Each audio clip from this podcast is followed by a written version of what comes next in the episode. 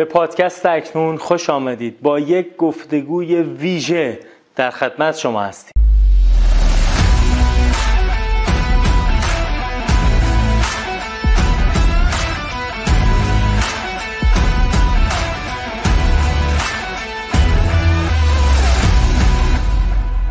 در قسمت یازدهم پادکست اکنون به گفتگو با محمد رضا شعبان علی نشستیم.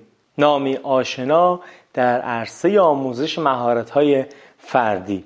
بنیانگذار سایت متمم بزرگترین مدرسه آموزشی زبان فارسی. یه معلم خاص کسی که صدها هزار نفر ازش یاد گرفتن و نامی بزرگ در عرصه آموزش و مذاکره. این قسمت قسمت خاصیه بچه ها اولیش اینه که ما سه نفر این پادکست رو ضبط کردیم.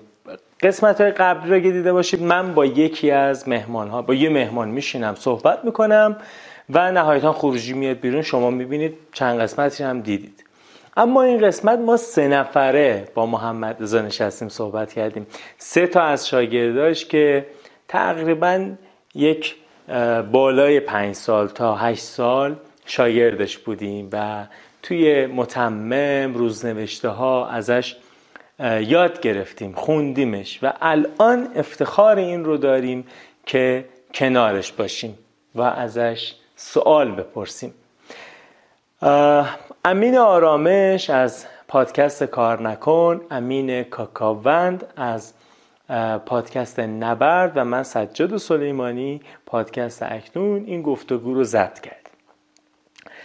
من توی ابتدای این ضبط برنامه توضیح دادم که محمد رضا شعبان علی چطور دنیای ما رو تغییر داد.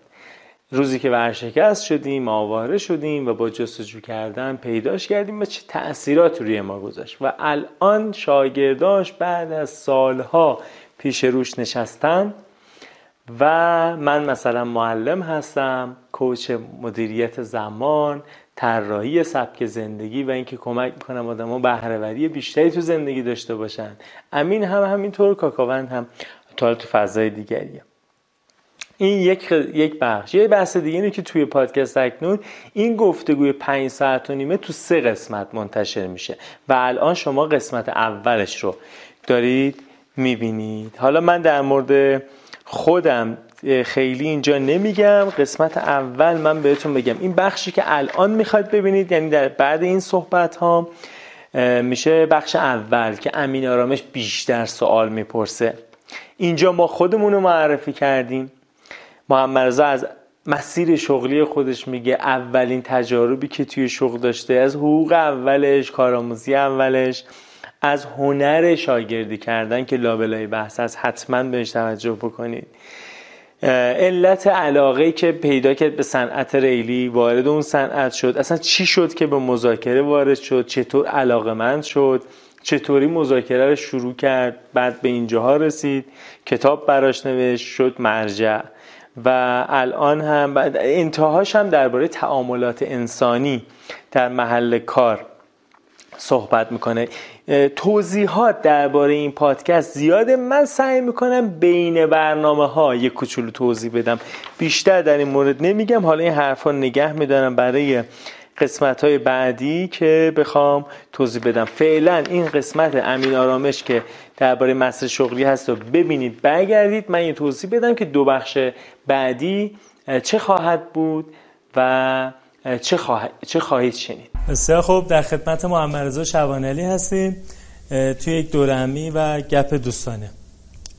کی اول شروع کنه خودش؟ معرفی محمد رضا کی معرفی داشته باشه خودت؟ من که معرفی ندارم دیگه. محمد رضا شعبان هستم دیگه. همین. من بیشتر می‌خوام حرف بزنم بعدم. به نظر من از امین شروع کنی من امین آرامشم. پادکست کار نکن رو دارم. توش با آدم در مورد مسیر شغلیشون حرف می‌زنیم در مورد شیوه فکر کردنشون و حالا حرفای مرتبط. بعد اینکه به معلمم حالا این داستان واژه معلمم و این احترام خاصی که این واژه تو ذهن من دارم خیلی ربط پیدا می‌کنه به محمد رضا. دوره طراحی مسیر شغلی برگزار می‌کنم. به غیر از اون یه سری کارهای دیگه هم می‌کنیم تو سایت کار نکن که همشون این هدف رو دنبال می‌کنه که با آدما کمک کنیم یه شغلی داشته باشن که ازش راضی باشن اون ورش هم یه خود سئو بلدیم یعنی یه کاری می‌کنیم سایت ها توی گوگل میان بالا. یه تعدادی پروژه برای خودمون داریم برای دیگران هم تعدادی پروژه انجام میدیم و اینا. ضمنا آموزش تو این حوزه برگزار می‌کنیم و فکر می‌کنم یه سری از یه سری کار باحال داریم انجام میدیم که آدم‌ها رو از سطح مهارت صفر با یه دوره تجربه محور وصل می‌کنیم به بازار کار. و این که از کارهایی که الان دارم انجام میدم در مورد دانشگاه من تو دانشگاه مکانیک هوافضا خوندم. دانشجوی دکترا هم شدم بعد انصراف دادم. البته مدیونید اگه فکر کنید اون مقاله معروف ساعت رولکس برای شکم گرسنه نقش داشته تو این انصراف. بخش جذابی گفتگو برای من اینه یعنی نکته خیلی خیلی جذابش اینه که دارم می‌خوام با آدمی حرف بزنم که این چیزایی که به اسم دستاورد گفتم و خودم با اونا معرفی کردم اگر آشنایی با این آدم نبود اینا هیچ کدوم وجود نداشت. و من مطمئنم که قرار چند ساعت هم کیف کنیم هم کلی چیز یاد بگیریم. این از من. من برم. خب من امین کاکاوند هستم. عاشق ساختن و بیزینس و داستان ها هستم. در مورد مدل ذهنی و استراتژی و رقابت کسب و کارا تولید محتوا می‌کنم. یه پادکست داریم به اسم نبرد با دوستم آرش آرمون در مورد رقابت کسب و کارهای بزرگ کلا رقابت تاثیرگذار بیزینسی. از نظر شغلی که مدیر محصول هستم و آشنایی من با محمد رضا از همون مقاله معروف چرا دکترا نمی‌خوانم. منم خیلی هیجان دارم ببینم که به کجا میره این گفتگو. بخاطر همین دیگه بیشتر از این وقتو نمی‌گیرم. بسیار خوب. من سجاد سلیمانی هستم. یه پادکست دارم به نام پادکست اکنون که با آدما مسیر طی شده و گذران زندگیشون صحبت می‌کنم. نحوه آشنایی من اینه که خوشبختانه به فکر دکترا هیچ وقت نبودم چون از سال 92 با محمد آشنا شدم. من یه زمانی یه بیزینسی داشتم ورشکست شدم به نوعی آواره شدم. بعد نشستم برای شروع دوباره کلید واژه ها رو توی گوگل سرچ کردم و از طریق جستجو با محمد رضا و سایت متمم آشنا شدم. نهایتا اون شروع ناموفق شد.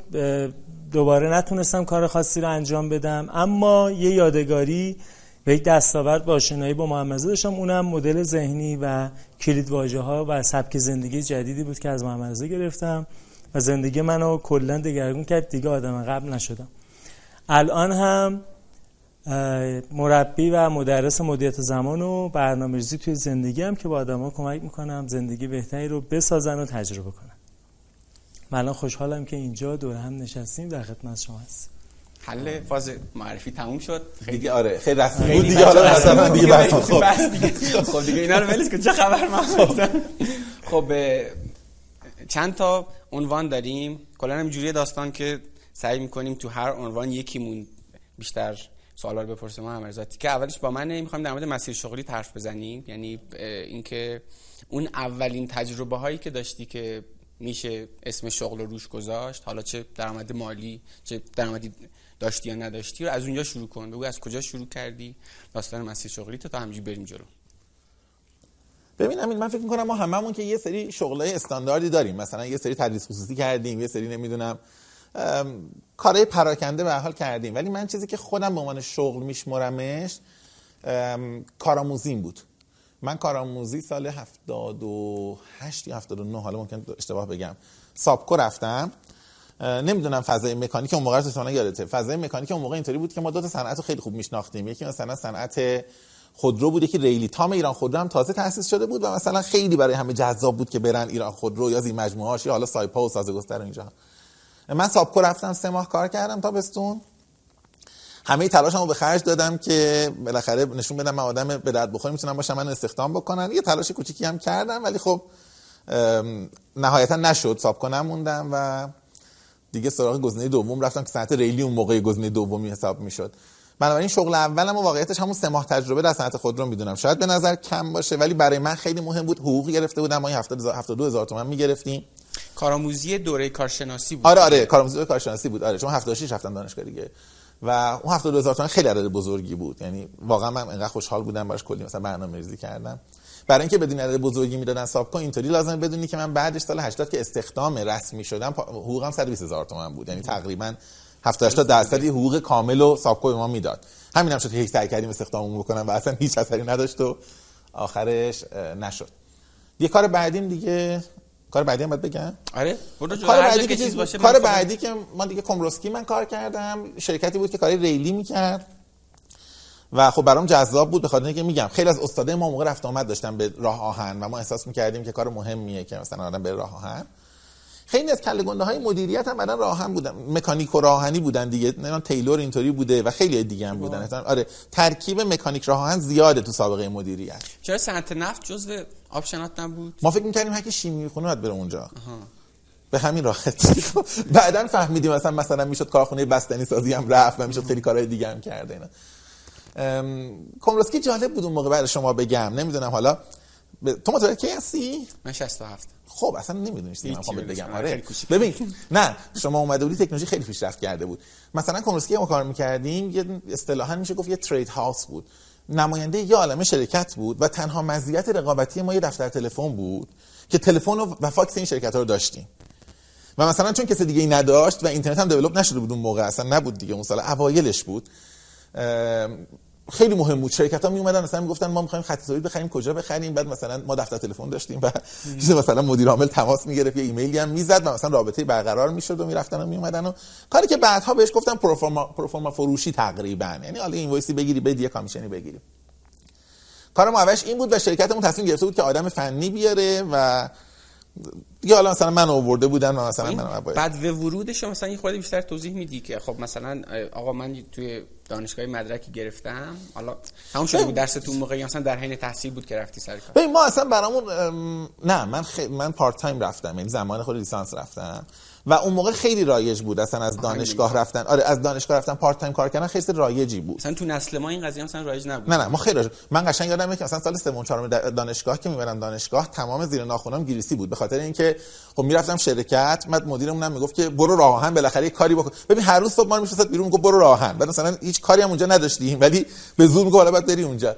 و منم می‌رفتم اونجا به خاطر اینکه راه بدن با هم راه بیان مثلا حالا چاله سرویس اگه کاری پیش می اومد یا هر کاری دیگه اینطوری بود می‌دادن خیلی عادی بود که برمیگشتیم دانشگاه و ام، دست کثیف بود و کاملا پیدو کارگری کرده بودیم و حس خوبی هم داشت.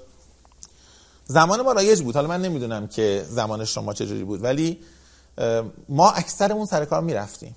من خیلی از دوستان حالا من که خب اصلا نیاز مالی داشتم و می‌رفتم ولی من دوستایی داشتم که خیلی هم پولدار بودن ولی می‌رفتن. یه ذره بد بود که نرن. من مثلا ورودی 85 بودم از غذا منم مکانیک ولی خب تقریبا هیچ کی کار نمی‌کرد تو نسل ما. یعنی که فقط داشتیم درس می‌خونیم و به نظرم اتفاق جالبی بوده. خب رفتی توی شرکت راهن؟ آره کار ریلی اونجا کار ریلی خیلی زیاد می‌کردن و منم درگیر کار ریلی شدم و تا سالها من تقریبا ده سال درگیر کار ریلی موندم. و حالا به شکلهای مختلف. یعنی از اون شرکت جدا شدیم شرکت دیگه تأسیس کردیم. بعد دیدیم کار بازرگانی کافی نیست و با توجه به اینکه رابطه ایران با دنیا مدام همیشه نوسان داشته تصمیم گرفتیم که کار خدمات پس از فروش بکنیم. چون احساس می‌کردیم که وقتی ماشینات جدید نشه فروخت تعمیر و نگهداری و maintenance ماشین قدیمی business خیلی خوبه یا overhaul کردنش.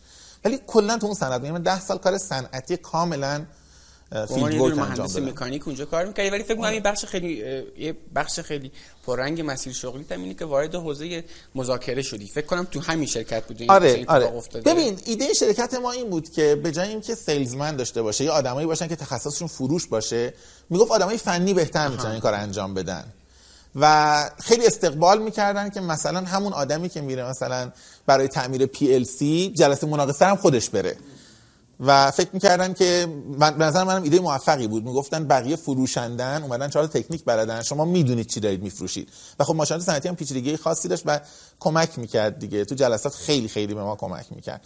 از اونجا درگیر شدم ضمن اینکه ماشینای ما پیچیده بود. دورهای آموزشی زیاد داشت. به خاطرش مثلا ما خیلی وقت مجبور بودیم با گروه های مشتری ها بریم حالا کشورهای سازنده و دوره های اونجا برگزار بشه. من بعضی وقتا کار مترجمی برای اینا می‌کردم. بعضی مدت که دوست شده بودم دیگه معلماشون نمی اومدن کلا خودم مثلا هر جا می‌رفتم درس می‌دادم یا چند بار لطف داشتم مثلا فرض کن اتریش مثلا می‌رفتم می‌گفتن این گروه آمریکایی اومده برو بهشون بگو مثلا چون من خیلی علاقه تدریس داشتم یعنی تدریس همیشه داشتم. اه، وقتایی می‌شد که حتی وقتایی مثلا تعطیل خودم رو اونجا برای گروه هایی که از کشورهای دیگه اومده بودن میگذروندم. خب به من اعتمادم کرده بودن که واقعا شانس خوبی بود برای من. و ما جنس ماشینامون چون job shop بود مذاکره می‌خواست. یعنی خیلی وقتا داشتی ماشین تحویل می‌دادی. بعد یه گروه اومده بودن. تازه میشستن چون ما اینا نمی‌خواستیم که. یا یه پولی داده بودن حالا می‌خواستن دو برابرش option بگیرن. و عملا با وجودی که شاید نقش اولیه من این بود که مثلا ما صرفا بریم یه تحویلی باشه همیشه به جلسه با مدیران می‌رسید به بودجه ها می‌رسید. نمی‌دونم یه option می‌خوان چند میلیون دلاره حالا بدیم ندیم. و اونا اولین درگیری های من بود با مذاکره کردن. خب از کجا این به ذهنت رسید حالا مثلا به عنوان یه دونه مهندس مکانیک مثلا من دارم خودم می‌بینم.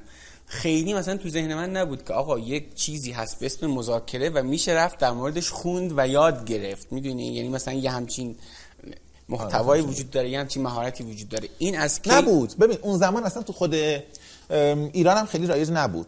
اتفاقی که افتاد زمان ما این بود که اولا من می‌رفتم میدم مثلا خیلی از مثلا مشتریا که میان حالا من خیلی نمی‌تونم اسم ببرم که اسم بگم چون همه سر کارن هنوز و صنعت مختلف دارن. می‌دیدم آدمای متحدی ان آدمای توانمندی ان آدمایی که تخصص دارن و واقعا اومدن مثلا یه امکانی می‌خوان بگیرن. خب فرض کن مثلا موتور آب خنکه و اینا اصرار دارن که خب ما تو ایران آب تمیز نداریم هوا خنک می‌خوان. و شرکت سازنده اصرار می‌کنه که نه ما اصلا معتقدیم آب خنک خوبه. و می‌دیدم که ببین اصلا بحث تخصص خیلی مهم نیست. تو اینجا داری چانه زنی می‌کنی برای چیزی که مثلا برای پروژه‌ای که چند سر هزار یورو بالا پایینه و این آدمه چون نمی‌تونه حقش رو بگیره یا خواستش رو بفهمونه نهایتا یه دستگاهی داره میاد تو کشور که تا سی سال دیگه مشکل داره و آدمه مشکلی نداره ها. ادبیات چانه زنی ادبیات گفتگو کردن امتیاز گرفتن با روبرویی بلد نیست. و و می‌دیدم که خیلی وقتا مثلا همون طرف مقابل به من اعتماد داره. البته که ما نمایندهشون هم بودیم ولی بحث نماینده نبود. با ادبیات دیگه همونو می‌گفتی قبول می‌کردن. و من کنم احساس کردم که ببین انگار گیر ما نمی‌دونم حالا شما اینطوری بودید یا نه. ما زمان لیسانس همه فکر می‌کردیم که الان بریم بیرون بریم سر کار. ایران خودرو دیگه قطعا بنز و بی تولید می‌کنه چون ما نرفتیم الان صنعت خرابه. سایپا که دیگه قطعا مثلا میره حالا ماشین خوب تولید می‌کنه. بعد که اومده بودیم بیرون فهمیدیم که اصلا اون دیواری که جلوی صنعت وجود داره دیوار فنی و مهندسی نیست. آره. و اولین چیزی که من پیدا کردم مذاکره بود. حالا تصادفی. شاید مثلا اگه اتفاق دیگه ای میافتاد مسیر دیگه ای می‌رفتیم چیز دیگه ای می‌شد. من کشف اولم این بود که انگار گیر مذاکره است. و بعد یادم برگشته بودم ایران یه بار این تهران که بودم سر کار یه زمانی دکتر هیدری مرحوم دکتر هیدری که من خیلی هم بهشون مدیونم دکتر مسعود هیدری ایشون یه سمینار سه ساعته ای گذاشته بود دانشگاه ما دانشگاه شریف. من اونجا شرکت کردم. یهو اونجا فهمیدم که ها پس یه چارچوبی داره این ماجرا. همین می‌خوام بگم. این فکر کنم توی ما بچه های مهندسی این اصلا یک نقطه عطفیه. یعنی یه جایی که تو می‌فهمی آقا یه چیزی هست به اسم مذاکره به اسم تصمیم گیری به اسم آره. استراتژی که به غیر از مکانیک سیالات و انتقال حرارت و فلان و اینا فرمول اونجوری نداره. ولی خیلی چیز مهمیه که بری یادش بگیری. حالا آره. اینو من دارم میگم به خاطری که با خیلی از بچه های فنی که همین الان هم سر کلاس میرم این چالش رو داریم. اصلا انگار که اصلا یه همچین چیزی اصلا به رسمیت نمی‌شناسن و کلی چیز دارن از دست میدن به خاطر که یه همچین مهارت هایی رو بهش فکر نمی‌کنن. فکر می‌کنن آره. یه نقطه عطفیه که می‌فهمی آقا یه هم چیزی هست مثل مذاکره وجود داره. همین یه هم چیزی وجود داره و توی کار حالا شما دیگه در عمل هم دیدی. این اتفاقا نقش اهرمی داره. حالا من هر چقدر بوده فنی سازمانم خوب باشه اگه نتونم مذاکره خوب کنم هیچی ازش در نمیاد. و اگه بتونم می‌دونم مذاکره خوب کنم ناگهان گینم چندین برابر میشه و این به نظرم خیلی نقطه مهارت های نرم میشه گفت دیگه نه؟ آره. شاید حالا یک بار آره. خب داستان مذاکره اینجوری شروع شد با اون داستان سمینار دکتر هیدری و ما چند تا سکانس بعد یه آدمی رو داریم که محال یه آدمی دنبال یک متخصص مذاکره بگرده و اسمش و گذرش به این آدم نیفته. این به این چه اتفاقایی افتاد؟ اینا رو برامون بگو. ببین من 84 ام بی خوندم. یعنی وارد دانشگاه شدم برای ارشد. لیسانس هم 80 گرفته بودم دیگه. 84 که رفتم دانشگاه بعدش هم یک سال شاید گذشت همون حدودا تازه دکتر هیدری آدم سمینارش اولین بار دیدم. و به نتیجه که جالبه. و راستش یه ذره احساس کردم که میشه این بحث رو یه ذره عمومی تر کرد. چون دکتر هیدری همش رو قراردادی خیلی سنگین می‌گفت. من به ذهنم رسید که خب اینو میشه آورد. یه ذره مثلا پاپ ترش کرد. یه ذره روانشناسی شخصیت اضافه کرد. یه ذره اضافه کرد. و یه ذره اوورد تو فضا که هر چیزی مذاکره است. مثلا اون موقع احساس می‌کردم خیلی ایده مهمیه. چون دکتر هیدری شروع می‌کرد معمولا قرارداد ولوو می‌گفت و قرارداد بنز می‌گفت و اینا. بعد دیگه آدم احساس می‌کنه خب مثلا ما که مثلا دیگه تای قراردادمون اجاره خونه است پس به ما ربطی پیدا نمی‌کنه. ولی من احساس کردم شاید بشه این کار کرد و اون زمان یه دوستی داشتم. حالا ازش اسم بعد نیست اشکان بنکدار شیرازی هم دانشکده ما بود. بهش گفتم من دوست دارم اینجا درس بدم و اینا. و خیلی دوست داشتم مذاکره بگم گفت یه مؤسسه هست مؤسسه بهار. می‌خوای من دارم اونجا درس میدم. خیلی پشیمونم که رفتم و کارم افتادم. تو میای بریم؟ گفتم آره. بعد رفتم ولی خب متاسفانه اونا نگفتن که مذاکره بگو. گفتن که ما درس استراتژی داریم. و یه 5 تا 6 تا استاد رفتن سر کلاس هر کی رفته شاگردا بیرونش کردن. اون موقع هم تازه MBA آزاد راه افتاده بود. آدمایی که سر کلاس میمونن هم مدیرای خیلی عجیب غریب بودن و انتظار داشتن مثلا معلم خیلی حرف عجیب بزنه. بعد یه سری استادای دانشگاهی می آوردن طرف تا بیاد شروع کنه از SWOT بره جلو. آره اینا حالشون بد می‌شد مثلا طرف از من, من گفتن اگه می‌خوای اینو برو. چون 6 تا سال اخراج کردم تا من بیرون کنم ما ریسکی نکردیم در واقع. و من با وجود خب دوست نداشتم استراتژی بگم ولی چون دیدم فرصت دیگه این نیست بعد بهم گفتن که درس ولی گفتم بله کاملا مثلا تخصص مثلا استراتژی تو دانشگاه خیلیش علاقه داشتم. و ترم بعد قرار بود بگیرم درسشو. یعنی مثلا نمی‌دونستم چیه. به محض اینکه دیگه مثلا قرار گذاشتم گفتم که هفته دیگه درس بدیم رفتم مستقیم میدون انقلاب یادم موید فاطمی بود کتاب استراتژی. فرقش هم که نمیفهمیدم چیه. هر هر کتابی تو اسمش استراتژی بود خریدم. 10 15 کتاب خریدم نشستم خوندم و فصل به فصل میخوندم می‌رفتم سر کلاس می‌گفتم و حتی رو سوالای بچه ها حساب کرده بودم. یعنی مثلا اگر سوال نمیپرسیدم وقت کم میومد یعنی وقت اضافه میومد چون من دیگه حرف نداشتم. من فقط یه فصل خونده بودم و می‌گفتم خب من یه ساعت برام حرف بزنم ان اینا نیم ساعت سوال می‌پرسن و بالاخره جلسه توی جمع میشه. من چیزی بگم محمد این تیکه تجربه معلمیت و علاقت به آموزش که فکر می‌کنم یک نقش پررنگی توی وضعیت الان داره. به صورت مفصل می‌خوایم جلوتر در موردش حرف بزنیم. یعنی این تیکه مسیر شغلی تو فعلا نگه دار. بعدا اتفاقا امینم قرار کلی حرف بزنه باشه.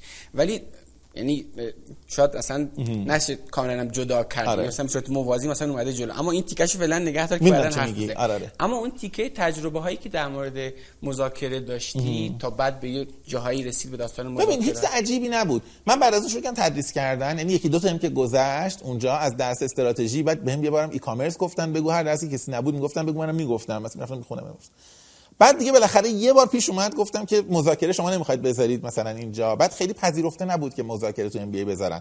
به عنوان یه سمینار کوتاه پذیرفته شده بودا. ولی مثلا گفتم تو دوره یک ساله با زمان محدود چرا مذاکره؟ خوشبختانه تونستم مثلا یک بار آزمایشی قانع کنم اونجا بذاریم. بعد یادم موقع مؤسسات آزاد دیگه هم قرار گذاشتن بذارن. مثلا ماهان گذاشت جای دیگه گذاشت. هنوز دانشگاه ما نداشتن. یعنی ما خودمون زمانی که ام خوندیم ما درس ارتباطات و مذاکره داشتیم. قشنگ یادمه. اسم استاد یادم نیست. ولی یادمه که از 17 تا دو جلسه دیگه.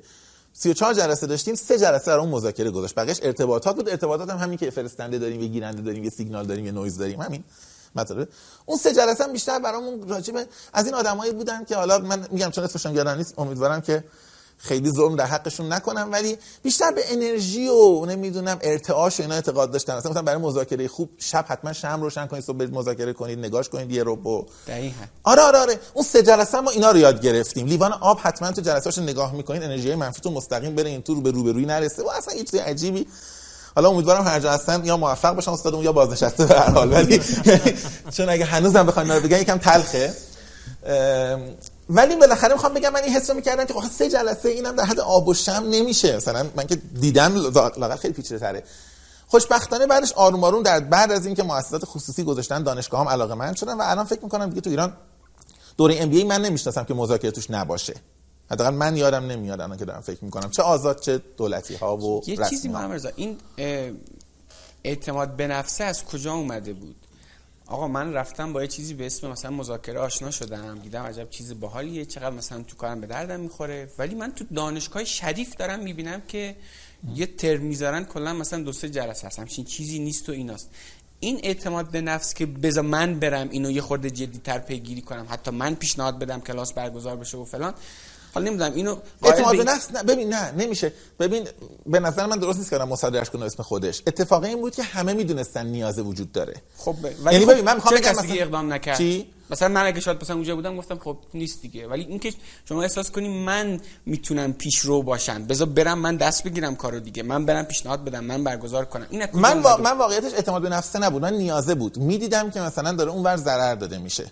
من می‌دیدم که به راحتی سر این که مثلا طرف میره تو جلسه مثلا بلد نیست خوب حرف بزنه مثلا کلی بهش option بیخودی لوازم الکی بیخودی دارن میفروشن چند میلیون دلار رو مثلا دستگاه و کلی چیز دیگه نمیفروشن. و می‌دیدم که خیلی جالب مثلا فرض کن یه جای دیگه یه مترو توی شهر دیگه خب؟ همون جلسات برگزار میشه همون ماشینات برگزار میشه ولی مدیر قوی داره. مثلا مثلا اسم ببرم متروی مشهد. آدمای جالبی بودن. من میدم همون دیلی که جای دیگه میبندن اینا که میرن صحبت می‌کنن چقدر امتیاز می‌گیرن میان. خب؟ پس اونا چی دارن آره من احساس کردم. پس نگاه کن اینا که این همه تحصیلات این همه سمت های سازمانیشون تو چارت این همه چرا چند صد هزار دلار چند میلیون دلار تو مثلا یه هفته سفر فرق می‌کنه؟ و باورم شده بود که این مسئله جدیه. یعنی بیشتر از اینکه به اعتماد نفس من برگرده این بود که من فکر کنم مسئله فراموش شده است و چرا نیست تو درسامون وقتی بیرون انقدر درگیریم. و شانسی جایی افتاده بودم که این تفاوت‌ها رو می‌دیدم. شاید اگر من فرض کن کارمند یکی از این راه آهن یا مترو بودم یه بار می‌رفتم میومدم هیچ مقایسه نمی‌کردم. من عملا اون ور میز بودم. من نماینده ش... در واقع به نمایندگی شرکت اتریشی به نمایندگی شرکت آلمانی به نمایندگی شرکت سوئیسی به نمایندگی شرکت ایتالیایی. اون ور که میشستم می‌دیدم که اینا عین هم میان نتیجه متفاوتی می‌گیرن میرن. من هنوز این تیکر رو جواب سوالم نگرفتم محمد رضا اون جایی که یک آدم یه دانشجو که هنوز فارغ التحصیل هم نشده وارد سازمانی میشه و یه جایی هم گفته بودی که مثلا تسک اولی که بهت دادن یه تسک خیلی ساده هم بود آره. بشی مثلا این کار باید مثلا این آره. کار خیلی مثلا ابتدایی بود. چه اتفاقی براش توی این مسیر میفته تا بعد میره قراردادهای خیلی جدی بین المللی؟ یه بخش نه ببین یه بخش کارمون واقعا واقعیتش خیلی نقش مدیر ما بود. یعنی مدیر ما آدمی بود که به راحتی تفویض می‌کرد کارا رو خیلی زیاد. و اهل تفویض بود ولی تفویض خاصی می‌کرد. بسیار دقیق و detail به ما دیکته می‌گفت. یعنی مثلا وقتی مثلا جلسه برم همیشه داشتم. دو صفحه سه صفحه کاغذ داشتم. از جزئی ترین چیزا به من گفته بود. ببین مثلا میگم فرض کن من می‌خوام چند تا point رو random از اون لیسته بگم. مثلا یکیش این بود. وقتی داری به روبروی هدیه میدی با احترام بده. از موضع بالا نده. کل دنیا مثل گردونه است. اینطوری تکون خورده تو داری هدیه میدی اون داره می‌گیره. ممکنه تو اونور باشی بخوای هدیه بگیری اون بخواد بده. همیشه در لحظه که هدیه میدی یادت باشه. خب. بعد مثلا زیرش تو دیگه بود که مثلا یادت باشه که در می‌زنی تا زمانی که نگفتم بیا تو نباید بری تو. و حالا مدیرمون یه راحت هم بود. همیشه آخرش هم نمی‌شد که گوساله یادت نره یه بار دیگه موارد بخون. خب. خب من همیشه اصلا پشت در می‌رفتم مثلا مثلا گوساله مواظب باش تا صدا نکن و هنوز این عادت رو دارم. من پشت در میرم. همین چند روز پیش ارشاد بودم برای کاری. پشت در وایسادم 45 دقیقه شد و منتظر بودم که اون آقا سرشو بیاره بالا نگاه کنه. اون آقا سرش نیورد بالا تصادفا ندید. بعد که خوش ناراحت شد. گفت چلو چند وقت اینجا؟ گفتم من سه اینجا وایسادم. گفت خب یه ذره بیا جلوتر. گفتم مثلا نمی‌تونم. یعنی از اولین سالایی که یاد گرفتم یاد گرفتم پشت در وایسم درم باز بود. انقدر تا شما بگی بیا تو. حالا یه ذره بال بال زدم ولی خوب طرف ندیده بود دیگه و مجبور شدم بیرون بمونم. می‌خوام بگم اینقدر دیتیل تفویض می‌کرد ولی مکانیکی به ما این جزئیات هم می‌گفت. نه اینکه بگه دست خودت باشه برو جمعش کن. خیلی وقتا من احساس کنم رباتم. یعنی جمله ها تعریف شده است مقدمه آخر تعریف شده است. من فقط باید این مسیر رو برم. یعنی انگار در دنیای آینده می‌شد این کارو به ربات داد قشنگ کار انجام بده و خیلی برای ما نقش داشت. خب پس یک مدیر خوب که این ویژگی ها رو داشت. دیگه چی؟ مدیری که این ویژگی های خوب رو هم در میان ویژگی هاش داشت. آها. بله بله, ببین آخه من دارم من من یه بار واقعیتش داشتم خیلی تعریف می‌کردم از استادام و از مدیرام و اینا همه گفتن خب تو خیلی شانس داشتی. گفتم واقعیتش اینه که من 3 درصد خوب اینو 2 درصد خوب اینو 5 درصد خوب اینو دارم میگم. اگر اونور روزه رو بخونم دیگه اصلا هیچی باقی نمیمونه واقعا. ولی خب الان بحث ما باز مثلا اینه که این آدم که 0 کیلومتر وارد این سازمان شد میشه تعبیر 0 کیلومتر به کار 0 کیلومتر تعبیر درستی آره. 0 کیلومتر وارد این سازمان شده خیلی دوست داریم اینو قشنگ بازش کنیم. چون به نظر من درد خیلی ها می‌خوره. تا برسه به جایی که ببین اولا من تابع بودم. اجتهاد نمی‌کردم. من مثلا خیلی صفر کیلومترها رو دیدم نظر میدن. من نمی‌دادم. من اگر مدیرم می‌گفت برو اونجا و رفتی اونجا این لیوان رو بردار. پرت کن این لیوان چیه؟ بطری رو. پرت سر طرف بیار بیرون. من نمی‌پرسم چرا. من تجربه داره. حتما این خاصیتی داره و من پرت کنم بعد اینا حکمتش چی بوده؟ خب؟ در حالی که من خیلی و می‌خوام بگم شاید این لوپه باعث شد ماجرا قوی شه. شاید کسی دیگه ای بود می‌رفت دو بار مثلا کار شخصی هم انجام می‌داد اصلا این تفویضا ادامه پیدا نمی‌کرد.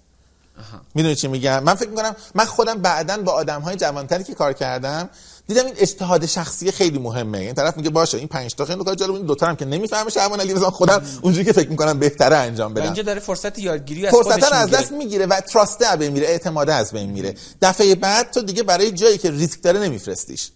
ولی مدیر من می‌دونست که جایی دارم میرم انگار عروسک خیمه شب بازی خودشم. و آروم آروم من تازه اگه مثلا کنم مجوز می‌گرفتم. می اومدم می‌گفتم شما صلاح می‌دونید من دفعه بعد میرم مثلا اینجا این جمله‌ای که شما همیشه گفتی یه چیز دیگه بگم مثلا می‌گفتن بگو یا نگو. من فکر می‌کنم همزمان اون اعتماده و اینکه تو هم نشون بدی که من تابعم. من خیلی آدم تابعی به نظر خودم تو کار خودم بودم و خیلی به رشدم کمک کرد. خب پس اونجا ما یه آدم صفر کیلومتر داریم که با این ویژگی هایی که مدیرش داشت و این ویژگی که خودش داشت شد یه, یه کارشناس جدی تری که تو بعضی از قرارداد میره و مذاکره می‌کنه. و آره یه چیز دیگه هم حیفم یاد بگم. آره یه چیز دیگه هم می‌خوام حیفم یاد بگم. من یه چیز اون سالا یاد گرفتم که خیلی به درد کارم خورد و به نظرم به رشد من کمک کرد. چون من اولش تخصص کاری زیادی که نداشتم خب؟ یه ذره با درس دانشگاهی خونده بودیم. البته من یه شانسی داشتم که من به خاطر کارهایی که قبل از دانشگاه کرده بودم مثلا پی ال سی رو میفهمیدم یه ذره بالاخره کارهای کارگاهی من کرده بودم.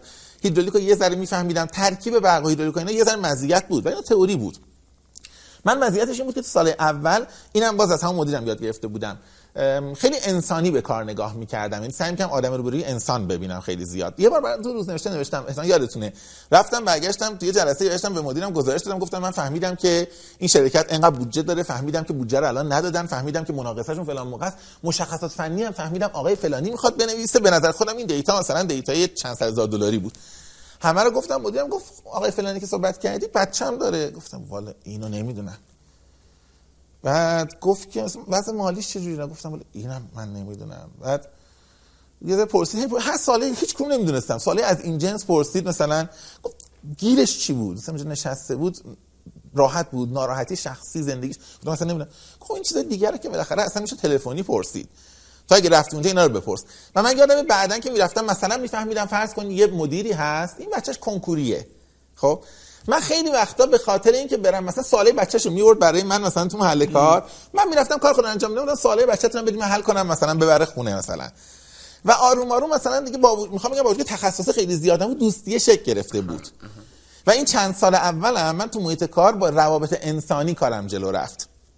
و بعد مثلا خود حتی مدیرای کارفرماها می‌گفتن مثلا جوون خوبی بچه خوبیه دلسوزه مثلا اینطوری حالا فلان کارم حتی خیلی وقتا شد اونا می‌گفتن. می‌گفتن می‌خوایم فلان دستگاه رانندگی کنیم. دوست داری بیا یاد بگیری من خارج از ساعت اداری از ساعت خودم. می‌رفتم وای میستادم مثلا عصر وای میستادم تا آخر شب یاد بگیرم. خیلی باحاله که این بعد یه جاهای این روابط انسانی یه چیزایی رو به, واسطه این آدم به دست میاره که شاید هیچ مهارتی اینقدر مثلا بر آدم دستاورد نداشته باشه. یعنی اونا هم باید باشه. به نظرم تمرین آره. بهترش اینه. ولی این یعنی یه سری از مراحل قفله. تا اون رابطه انسانی نباشه اصلا نمی‌تونی بهشون برسی. میشه اینجوری آره گفت. آره. و وقتی ما جوونیم سال اولمون تنها داشتمون این تیکه است. یعنی تو اگه بخوای بری بگی مثلا من هیچ وقت نگفتم کدوم دانشگاه درس خوندم تو محلی محلهایی که می‌رفتم. حالا شریفه که شریفه. واقعا هم باورم اینه که دانشگاه دانشگاه فرق نداره. ولی اصلا احساس می‌کردم گفتن نداره.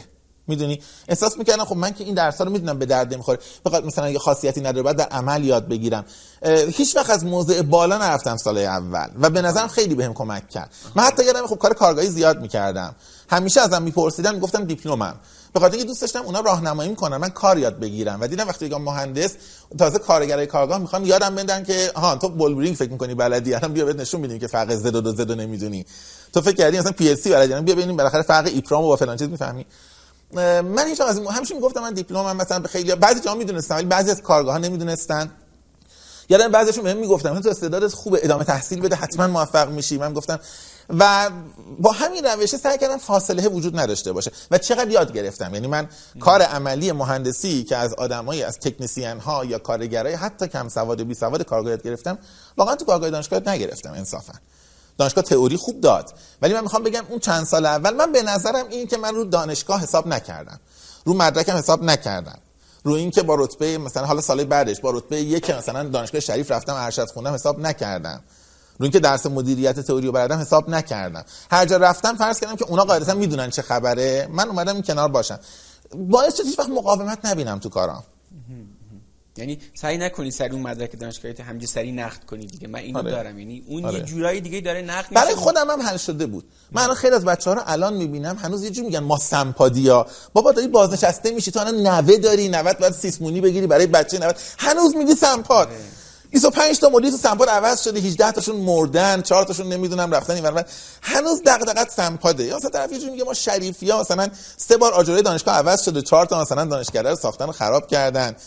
سی تا مدیر دیگه. عوض شده می‌دونی دردناکه دیگه به نظر مثلا یه سیگنالی که چیزی دیگه این وسط انگار به دست نیاورده هنوز تو هویتش مونده. آره، آره. آره. خودشو با اون تعریف بعد. که میره خب توی جمعی به نظر مقاومت ایجاد می‌کنه دیگه من فکر می‌کنم نداشتن اینا خیلی منو سری جلو انداخت تو کار خودم قشنگ اینو حس می‌کنم که جلو انداخت ما هم از اینجا بخوام بیادآوری بکنم یه مطلبی داری با عنوان هنر شاگردی کردن. آره. اینو مفصل اونجا آره. توضیح دادید. یه فکر کنم یه فایل صوتی هم تو یه روزنوشتات فایل هست. صوتی آره ولی اون موقع یه 70 ذره یه ذره. آره.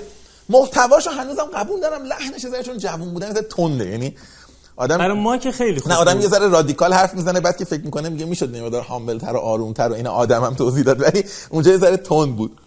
آره. من یه بعضی وقتا بعضی جمله‌هاشو که بعدن به روم میارن میگن نباید این جمله رو اینطوری می‌گفتم ولی خب گفتم ولی آره همون کانسپته آره، همون همون مفهوم آره آره. شاگردی کردن خودم. فکر می‌کنم باور خودم اینه که رعایتش کردم داستان مذاکره رو اه، پروندهش می‌تونیم ببندیم آره. یا من به نظرم می‌تونیم حرفای دیگه هم بزنیم چون آقا این که این آدم تو اون سازمان داره مذاکره می‌کنه حالا چی میشه که میره به عنوان مشاور مذاکره بقیه جا این این به اون خیلی رب نداره شاید بس اول بگم من یه چیز دیگه از اون فاکتورهای انسانی هی فهم بیاد نگم. ما همون زمان کار تعمیرات می‌کردیم یکی از درسای دیگه مدیر من این بود. فکر کنم مثلا می‌رفتی قطار کار تعمیرات برگردی.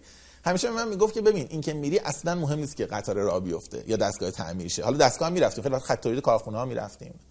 می‌گفت که خیلی وقتا تو میری تعمیر رو انجام میدی و چون حس خوبی به طرف نمیدی وقتی برمیگردی میگن که آقا راستش نمی‌دونم درسته ها ولی این موتور یه ذره ریپ نمی‌زنه به نسبت سابق. حالا هیچ مشکلی نداره حالش با من خوب نبوده. یا برعکسش هم می‌گفت می‌گفت وقتی دستگاه درست نمیشه و واقعا تو بلد نبودی ولی اینقدر خوب برخورد کردی. طرفی که ببین واقعا تلاششو کرد. ایراد از دستگاه بود. دستگاه هنوز خرابه ولی گردن تو نمیندازه. خب من می‌خوام بگم تو محیط کار این جنبه رو کام- کامل یاد گرفتم به نظر خودم و رفتم جلو و جنبه های انسانی مذاکره. خیلی خیلی برام پررنگتر از مثلا قراردادی که حالا جزئیاش چیه. اگرچه خب اونم یاد گرفته بودم تا حدی. مسئله این که بعدا می‌خوام به دیگران کار کنم خیلی تصادفی شد. بعضی دوستانم مثلا فرض کن می‌خواستم می‌خوام خیلی اصلا برنامه‌ریزی شده نبود من بشنم پلن بذارم. یه دوستی می‌خواست بره فلانجا سفر فلان مثلا کارخونه صحبت کنه گفت مثلا تو زبانت خوبه گفتم آره گفت قرارداد تو برای خب بیا با من بریم مثلا اونجا صحبت کنیم. باز دو مورد سه مورد شد بعد دیگه مثلا این شد رفرنس یه نفر دیگه هم مثلا گفت که تو که با فلان رفتی با منم برو. من هیچ پلن نکرده بودم که برم کمک کنم. ولی فکر کنم نقش کلید داشت. حداقل اون به لحاظ درآمدی خیلی حتی روی این ساید آموزش هم به نظرم تاثیر گذاشت. اساس درآمدی خیلی تاثیر داشت و خب هنوزم خیلی دوستان لطف دارن. مثلا یه درفت قراردادی می‌نویسن می‌خوام بنویسن میفرستم من نگاه می‌کنم برمیگرده و هنوز از نظر درآمدی به حال نقش داره. یعنی نقشش از بین نرفته. بسیار خوب. خب پس پرونده مذاکره می‌تونیم ببندیم. آره از اول هم می‌شد اصلا باز نکرد. تو دیگه باز کردی منم میرم روزه می‌کنه خب من اصلا میشم. خب. خب یه دو سه تا سوال دیگه. این که الان اگه برگردی به گذشته توی این مسیری که اومدی به غیر از قسمت آموزش که قراره آها. بعدا به صورت مفصل حرف بزنیم چه تجربه ها- چه تجربه هایی رو دوست داشتی؟ زودتر تجربه می‌کردی. میگی مثلا خوب بود فلان چیزها ولی اگه اینو پارسالش تجربه می‌کردم میفهمیدم خیلی بهتر بود مثلا. فکر نمی‌کنم امین اه؟ نمیشه. فکر کنم من برعکس بدبختی. من خیلی تجربه زود انجام دادم. خب. ببین من مثلا مثلا به خاطر مثلا فرض کن اینکه نیاز به درآمد بود مثلا من واقعا مثلا خب دوست داشتم مثلا سال سوم دانشگاه پرتغال بخورم مثلا مامانم بهم بگه که مثلا فرض کن الان امتحان فقط آخر ترم داری. پسرم می‌دونی. ولی مثلا ولی خاصا اینطوری نبود. من درگیرم مثلا این بودم که مثلا حقوق آخر ماهمو در بیارم اگه میشه از دو جا در بیارم یه کار اضافه دیگه هست حتما در بیارم که بدونم درآمد مستقل دارم. خب مثلا واقعا به نظر من تجربه زودی بود. واقعا من خیلی وقتا میگم مثلا خوشم میاد می‌بینم نه که بگم خوبه می‌بینم کسی مثلا هنوز تا 25 6 سالگی هنوز مثلا داره درس می‌خونه درگیری مالی نداره.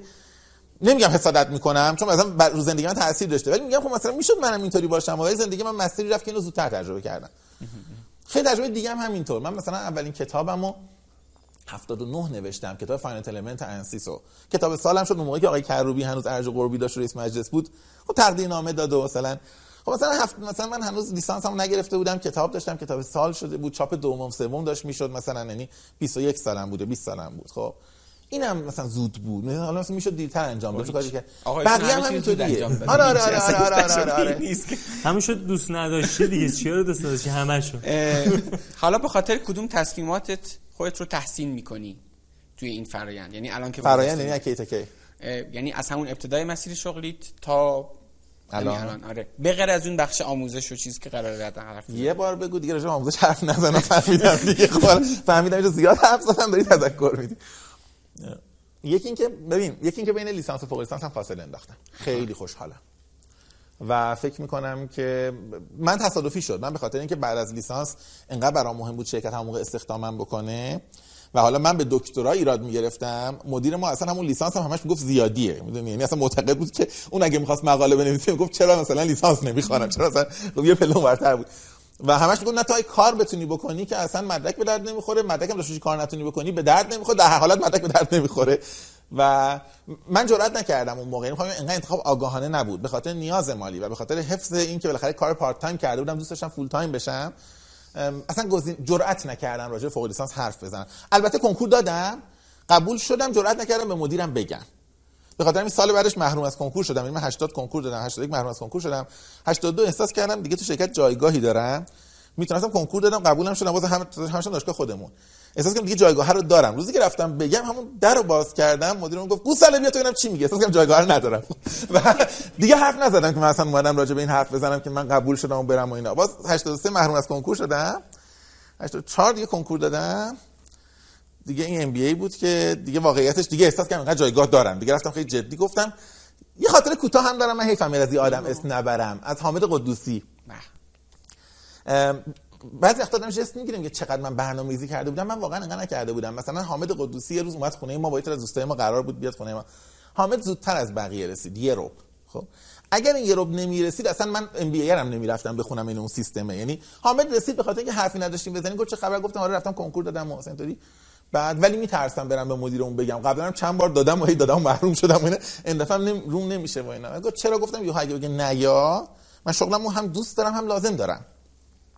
و اصلا انقدر تو زندگی فرصتی ندارم من دو ماه بیکار شم دنبال کار بگم از نظر مالی. یعنی حقوقمو می‌گیرم تا 26 م خرج میشه تا بعدش. و نمی‌تونم. ولی حرف عجیبی زد. گفت ببین اصلا اینطوری فکر کن. آها اگه همش گفتم شغلی که من دارم بالاخره ارتباطات خوب داره مثلا با شرکت بزرگ کار می‌کنم position شرکت هم دوست دارم گفت ببین تو الان فرض کن اصلا نری ارشد بخونی. آها از جمله رو عوض کنم. گفت تو یا با شانس اینجا هستی یا به نظرت competency شایستگیشو داری.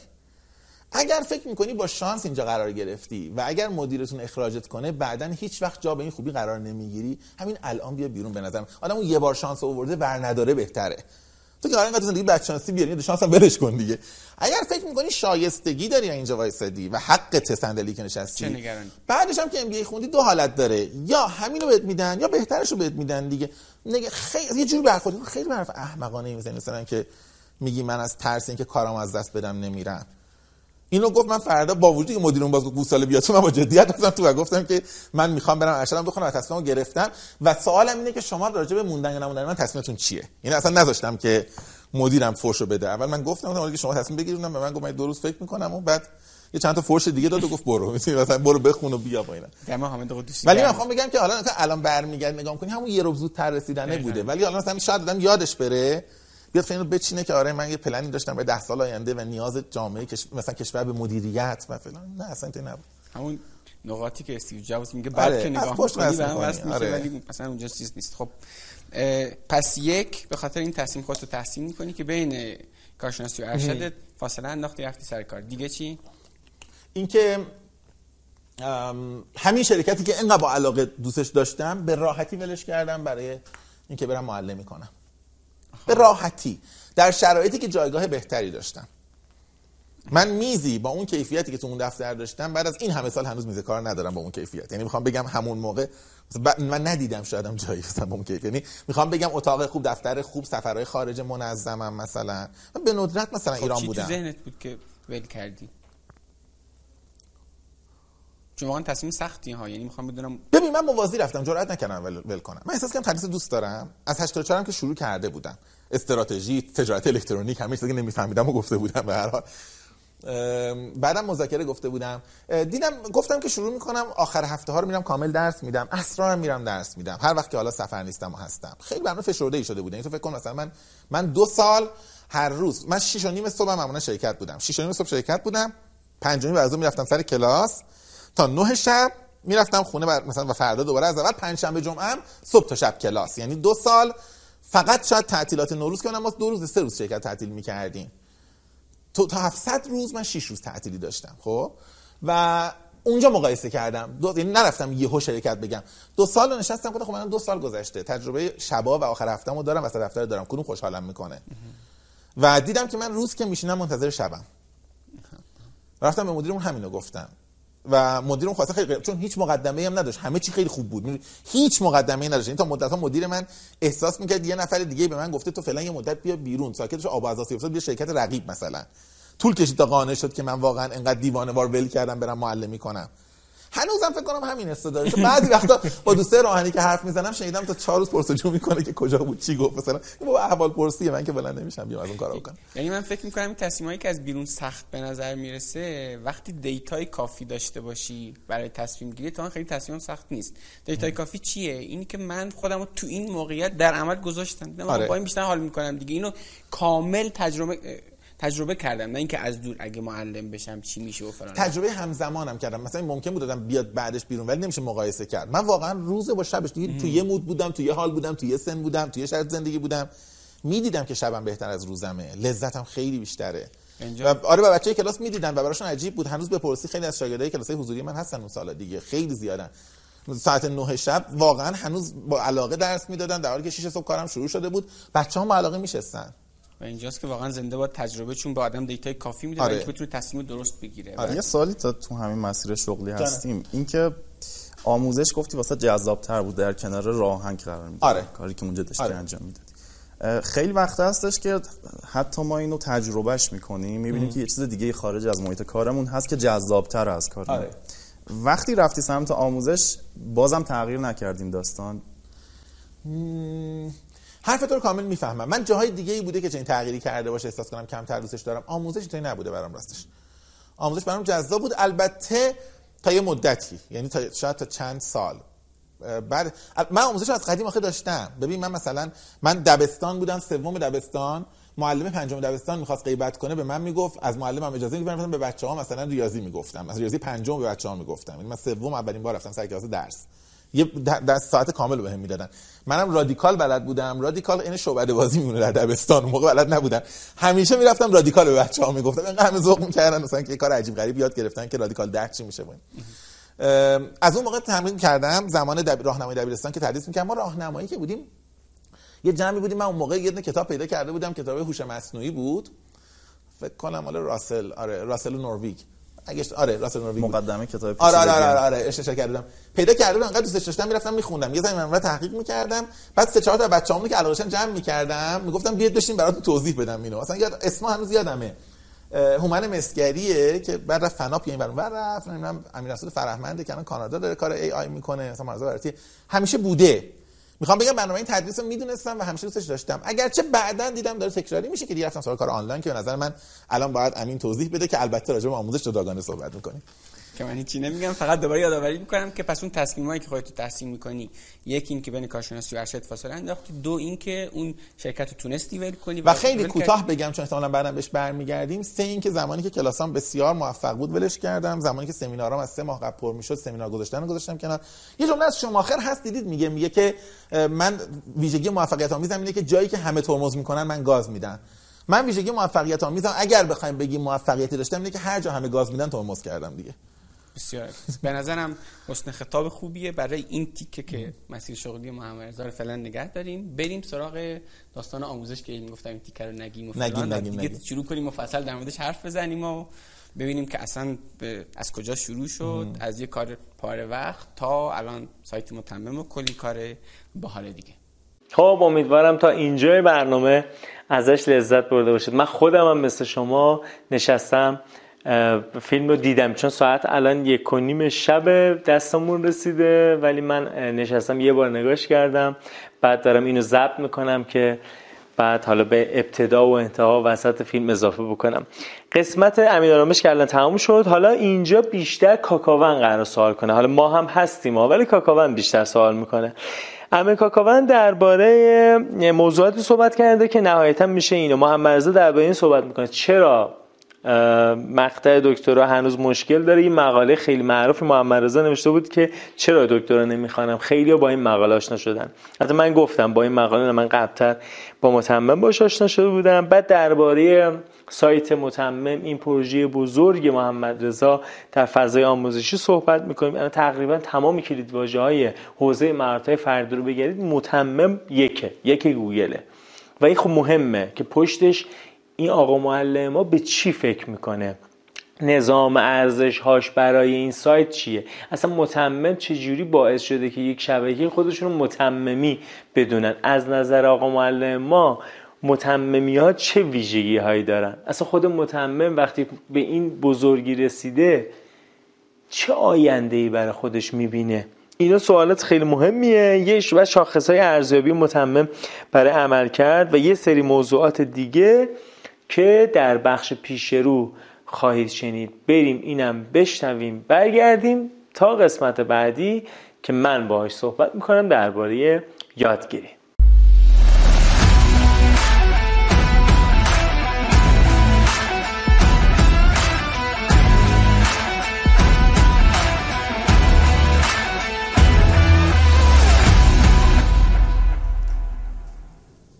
تو قرار چی حرف بزنی همین خب آموزش رو که آموزش قرار بود اصلا حرف نزنیم. قرار بود آره. اصلا حرف نزنیم قرار در مورد اون باید الان حرف بزنیم.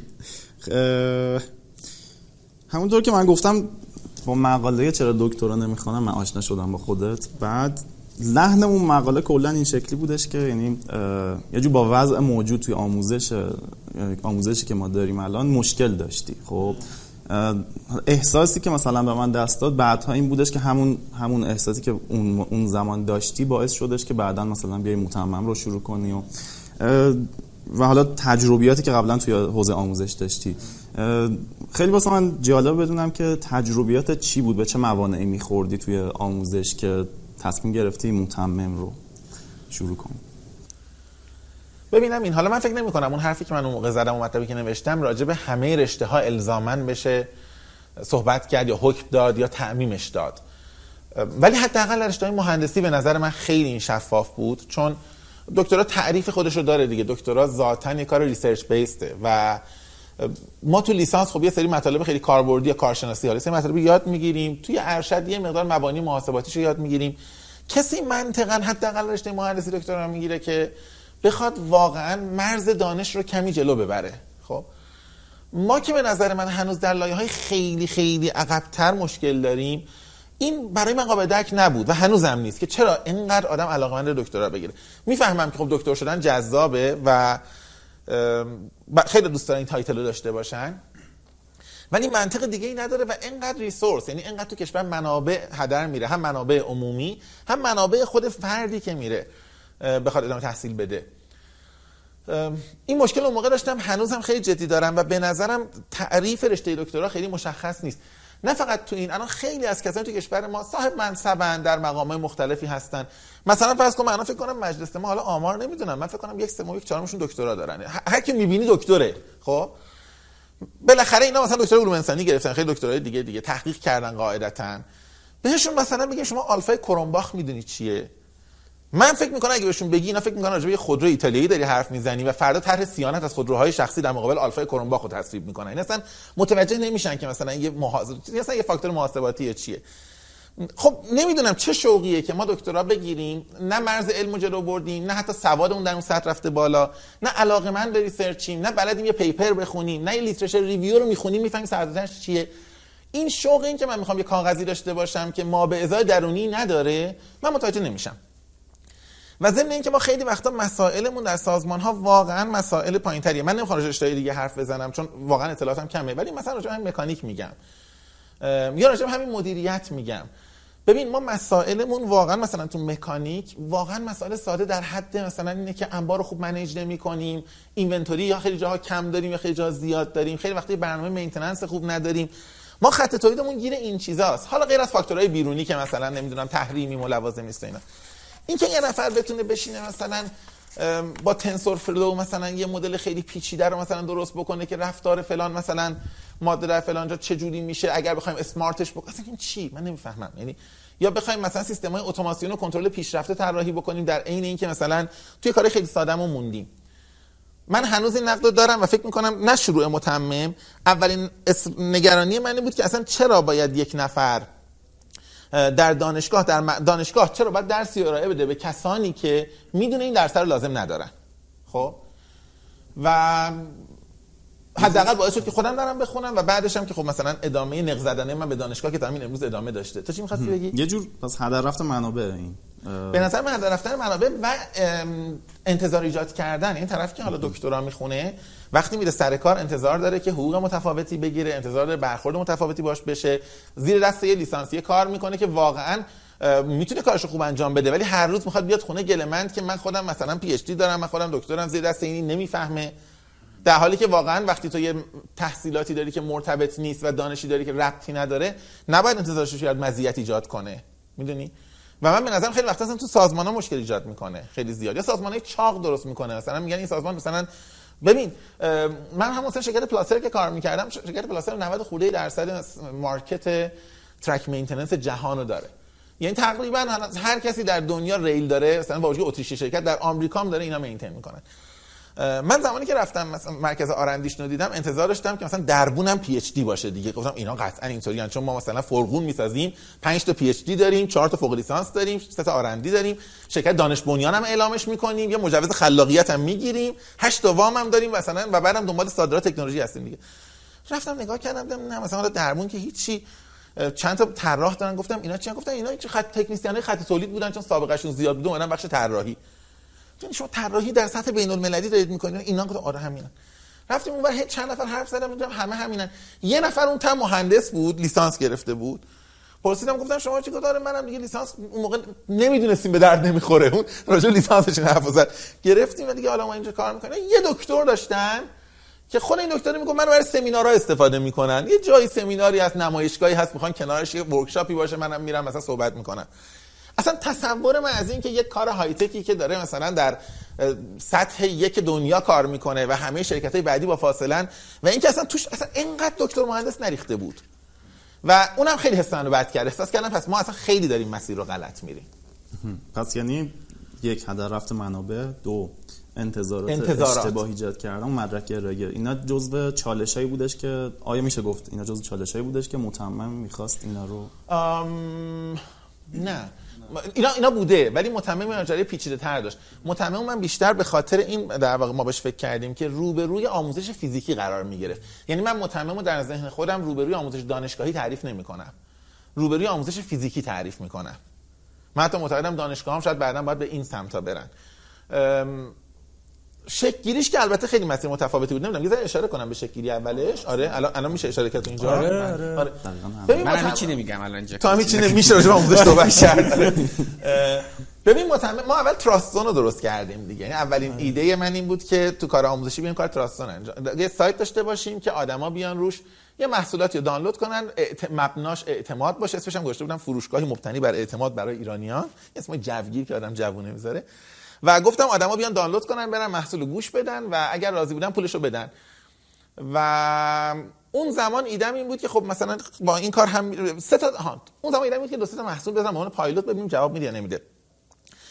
اونجا واقعا اثر با استندر یا اثر مشاهدهگر رو تجربه کردم. یعنی همه میمدن دانلود می‌کردن و هر کی می‌گفت بالاخره یکی دیگه پولشو میده دیگه. حالا چرا ما بدیم؟ می‌دونید و اثر با استندر حتما یادتون هست دیگه. میگن اگر شما توی مثلا یه بیابون باشی و با ماشین چپ کنی خیلی به نفعت جاده خلوت باشه. به خاطر اینکه اگه یه نفر رچه از در انسانی میگه بابا این داره میمیره من نجاتش بدم.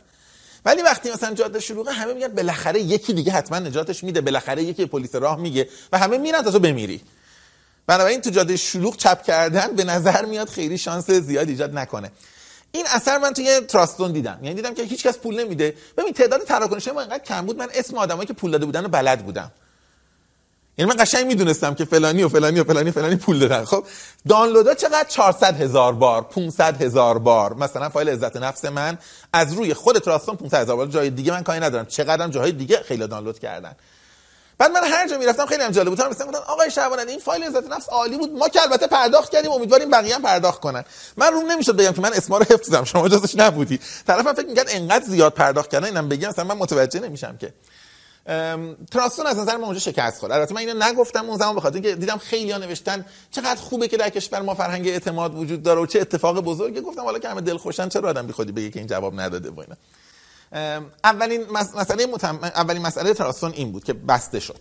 بعد یه پست البته منتشر خیلی بعد با سه سال بعد سه سال چهار سال بعد یعنی زمانی. که دیگه بیات شده بود. آره. و من هنوزم اخلاقم همین دقت کنی. مثلا الان که مطلبی می نویسم راجع به این یکی دو سه ساله حرف نمی‌زنم. همیشه مثلا 4 سال 5 سال خیلی وقت 10 سال بگذره بعد احساس کنم دیگه الان که آت دیت شده راجعش حرف بزنیم اه، بعد یه اتفاق دیگه افتاد. من مثلا با کلاس بود. احساس کردم امین میری سر کلاس یه روزه ثابتی رو می‌خونی میای پایین دوباره ترم تموم میشه. دوباره همون دوباره همون. یه بار حساب کردم من یه دوره ثابت مذاکره چهل ساعته رو بیش از 100 بار گفتم. خب؟ خسته کننده است. اصلا اصلا بی‌معنیه. می‌دونی 4000 ساعت خیلی عدد بزرگه. بعد همش صبح بگو شب بگو دوباره تکرار کن و یه روزه ثابت اعصابت خوب شد. فکر خب شاید کار دیگه هم بشه کرد. و اصلا اگه یه چیزی رو میشه ثابت یه بار گفت یه بار بنویسی یا یه بار صوتش کنی بقیه گوش بدن دیگه. این اتفاق ممکنه الان به نظر شما بدیهی باشه که الان مثلا این همه پلتفرم‌های مختلف داریم فرادرس داریم ای سمینار داریم. دیگه چی داریم؟ بگیم مثلا فرانش داریم حالا من یارا همه اینا هستن. متمم داریم. ولی سال 92 که ما داشتیم این فکر می‌کردیم فضای وب اصلا مدیریتی ها سراغش نرفته بودن مهارتی ها نرفته بودن. خبر رفته بود ورزش رفته بود آموزش های آیتی رفته بود. شما آموزش مدیریتی نمی‌دیدید. یه چند تا سایتی بودن که بیشتر یه ترجمه پراکنده ای می‌کردن و به طرز عجیبی مدیریتی دیر اینترنت رو adopt کردن توی ایران. نمی‌دونم چرا. خیلی adopt کردن. من احساس کردم که این اگه قرار این روزها تکراری باشه بذار حداقل بذاریمش. اولین ایدم این بود که من همیشه خیلی کار رو ناقص هم شده شروع می‌کنم. رو همون سایت شعبانعلی dot com یه دونه slash PD گذاشتیم slash personal development یه نسخه وردپرس هم همینطوری خودم آوردم بالا و یه آدرس ایمیل گذاشتم گفتم ایمیلتون رو بدید. من براتون هفته نامه مطالب مدیریتی میفرستم تمرین میدم حل کنه. برآوردم این بود که خب مثلا 100 تا شاگرد داشتم اینجا میشن 400 تا 300 تا میشینم دستی می‌خونم یه دو نفرم کارمند می‌ذارم بخونم. و اتفاقی که افتاد این بود که یهو دیدم شد مثلا 4 5 هزار نفر. بعد من اصلا اون موقع اسکیل پذیر بودن رو نفهمیده بودم. یعنی قبلش به این فکر نکرده بودم که ببین برای 100 نفر جذاب اگر هزار شد چه خاک سرم بریزم؟ یهو که شد 4000 تا دیدم خب اصلا نمیشه به اینا تمرین اگه بدیم جواب بدن چی کار باید بکنیم؟ اونجا بود که خب سامعه تاجدینی قبلا تراستون رو کمک کرده بود به من. من تراستون الکی بردم بالا سامعه حالا تمش درست کرده بود. سامعه گفت که بیایم سایت جدا بزنیم. و سامعه از مؤمنان شدید سئو قابل توجه تو که خیلی سئو رو دوست داری از مؤمنان سئو. با هم آره. و اصرار داشت که می‌گفت که اصلا اگه آدم می‌خواد کار آنلاین بکنه اولا خب خیلی کار آنلاین باور داشت. من انقدر اون موقع من می‌دونستم آنلاین عالیه. من از 84 آنلاین کار می‌کردم ولی انقدر باور نداشتم. سما ایدهش این بود که اصلا کسی که می‌تونه آنلاین کار کنه چرا باید بره مثلا آفلاین کار بکنه؟ مگر اینکه مأموریت خاصی تعریف کنه. مثلا یه دادام خیلی عمیق آموزش بدم یا فلانه. و ایدمون هم این بود که پس ما اگه بریم آنلاین متمم را بندازیم و سئوش خوب باشه تبلیغ هم نمی‌خوایم. تبلیغ نکردن با روحیه من خیلی سازگاره. من اصلا نمی‌تونم بیام بگم بدو بدو حراج شو. بعد مثلا امروز به مناسبت بعثته امروز به مناسبت شهادته امروز روایت هشتم شهادت مثلا فلان امام بیاید دوباره تخفیف بدیم. بود دو بود دو تا مثلا دو تا بخره سه تا ببر. نمی‌تونم خیلی.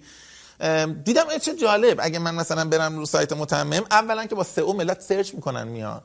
و من حداقل نرفتم کسی بیارم. و کلاس ها قبلا بالاخره اطلاع رسانی می‌کنم تبلیغ می‌کنم از شر اونام. خلاصم مطالبم تکرار دیگه نمیشه. یعنی ما مجبور نیستیم روزه ثابت بخونیم. این بود که اون وقت خیلی جالبه. اگه هنوزم متمم نگاه کنید 4 5000 نفر اولی که تو متمم تقریبا تاریخ ثبت نامشون یه روزه. به خاطر اینکه ما اینا ثبت نام نکردن. 4 5000 تا اول ما دستی برشتیم از شبانه اس پی دی پورت کردیم تو دیتابیس متمم گذاشتیم.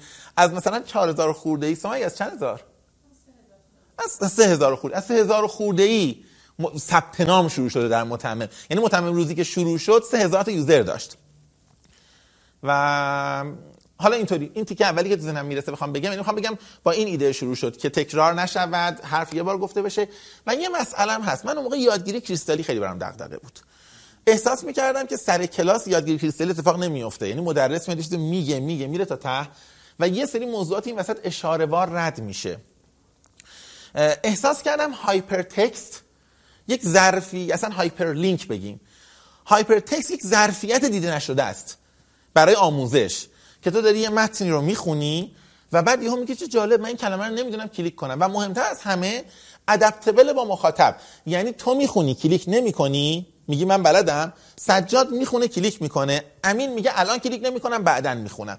من احساس کردم این ظرفیت اصلا چرا تو آموزش دیده نشده؟ من تا سر کلاس نمی‌تونم این کارو بکنم. یا اگه معلم کارو بکنه خب دانشجو دانشجو فرق می‌کنه. من هنوزم یکی از علتایی که اینو خیلی کوتاه بگم شاید بعدا نمی‌دونم مثلا امین یا تو بگی بهش برگردیم. من علت این که هنوز در متمم سراغ صوت و تصویر نمیریم اینه که من معتقدم ما هنوز hyper video و hyper audio نداریم.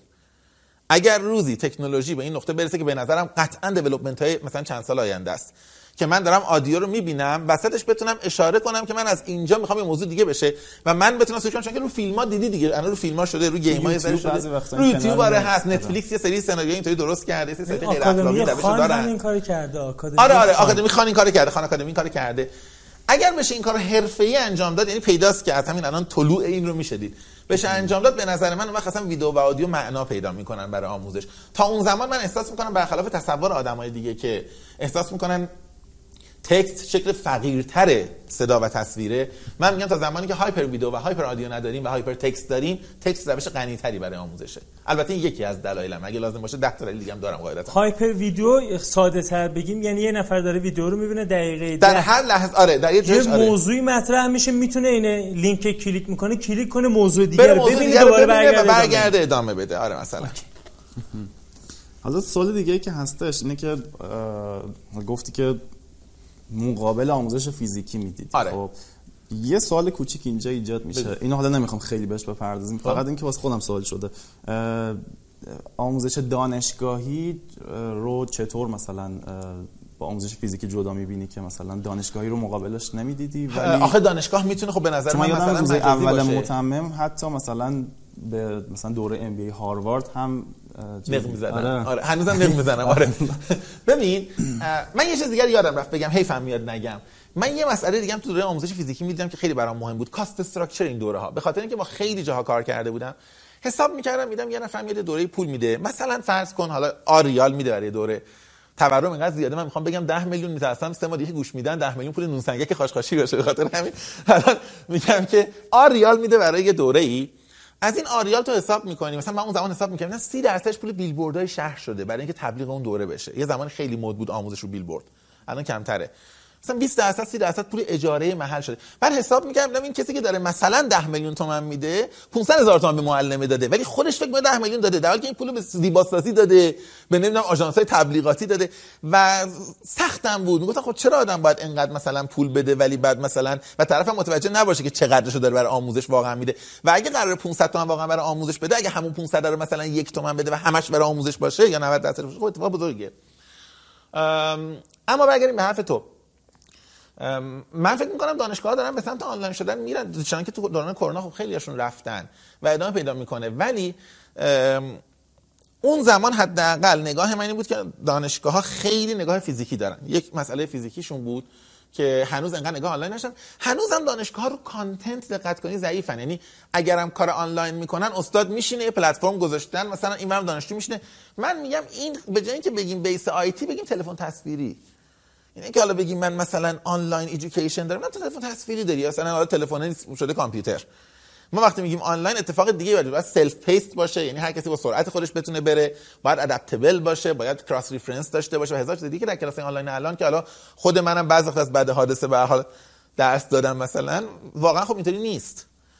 و احساس می‌کردم خب اون ساختار ساختار خیلی قدیمیه با نیازه الان adaptable نیست حداقل به نظر من اه، okay. اه، حالا من دیگه حرف می‌زنم یه سرعتم نه خوبه همه چی. خوبه فقط اینجا من یه سوالی دارم ولی خب نمی‌دونم الان بپرسم یا نه یعنی این سوال راجع به آموزش بعدم بپرسم آره.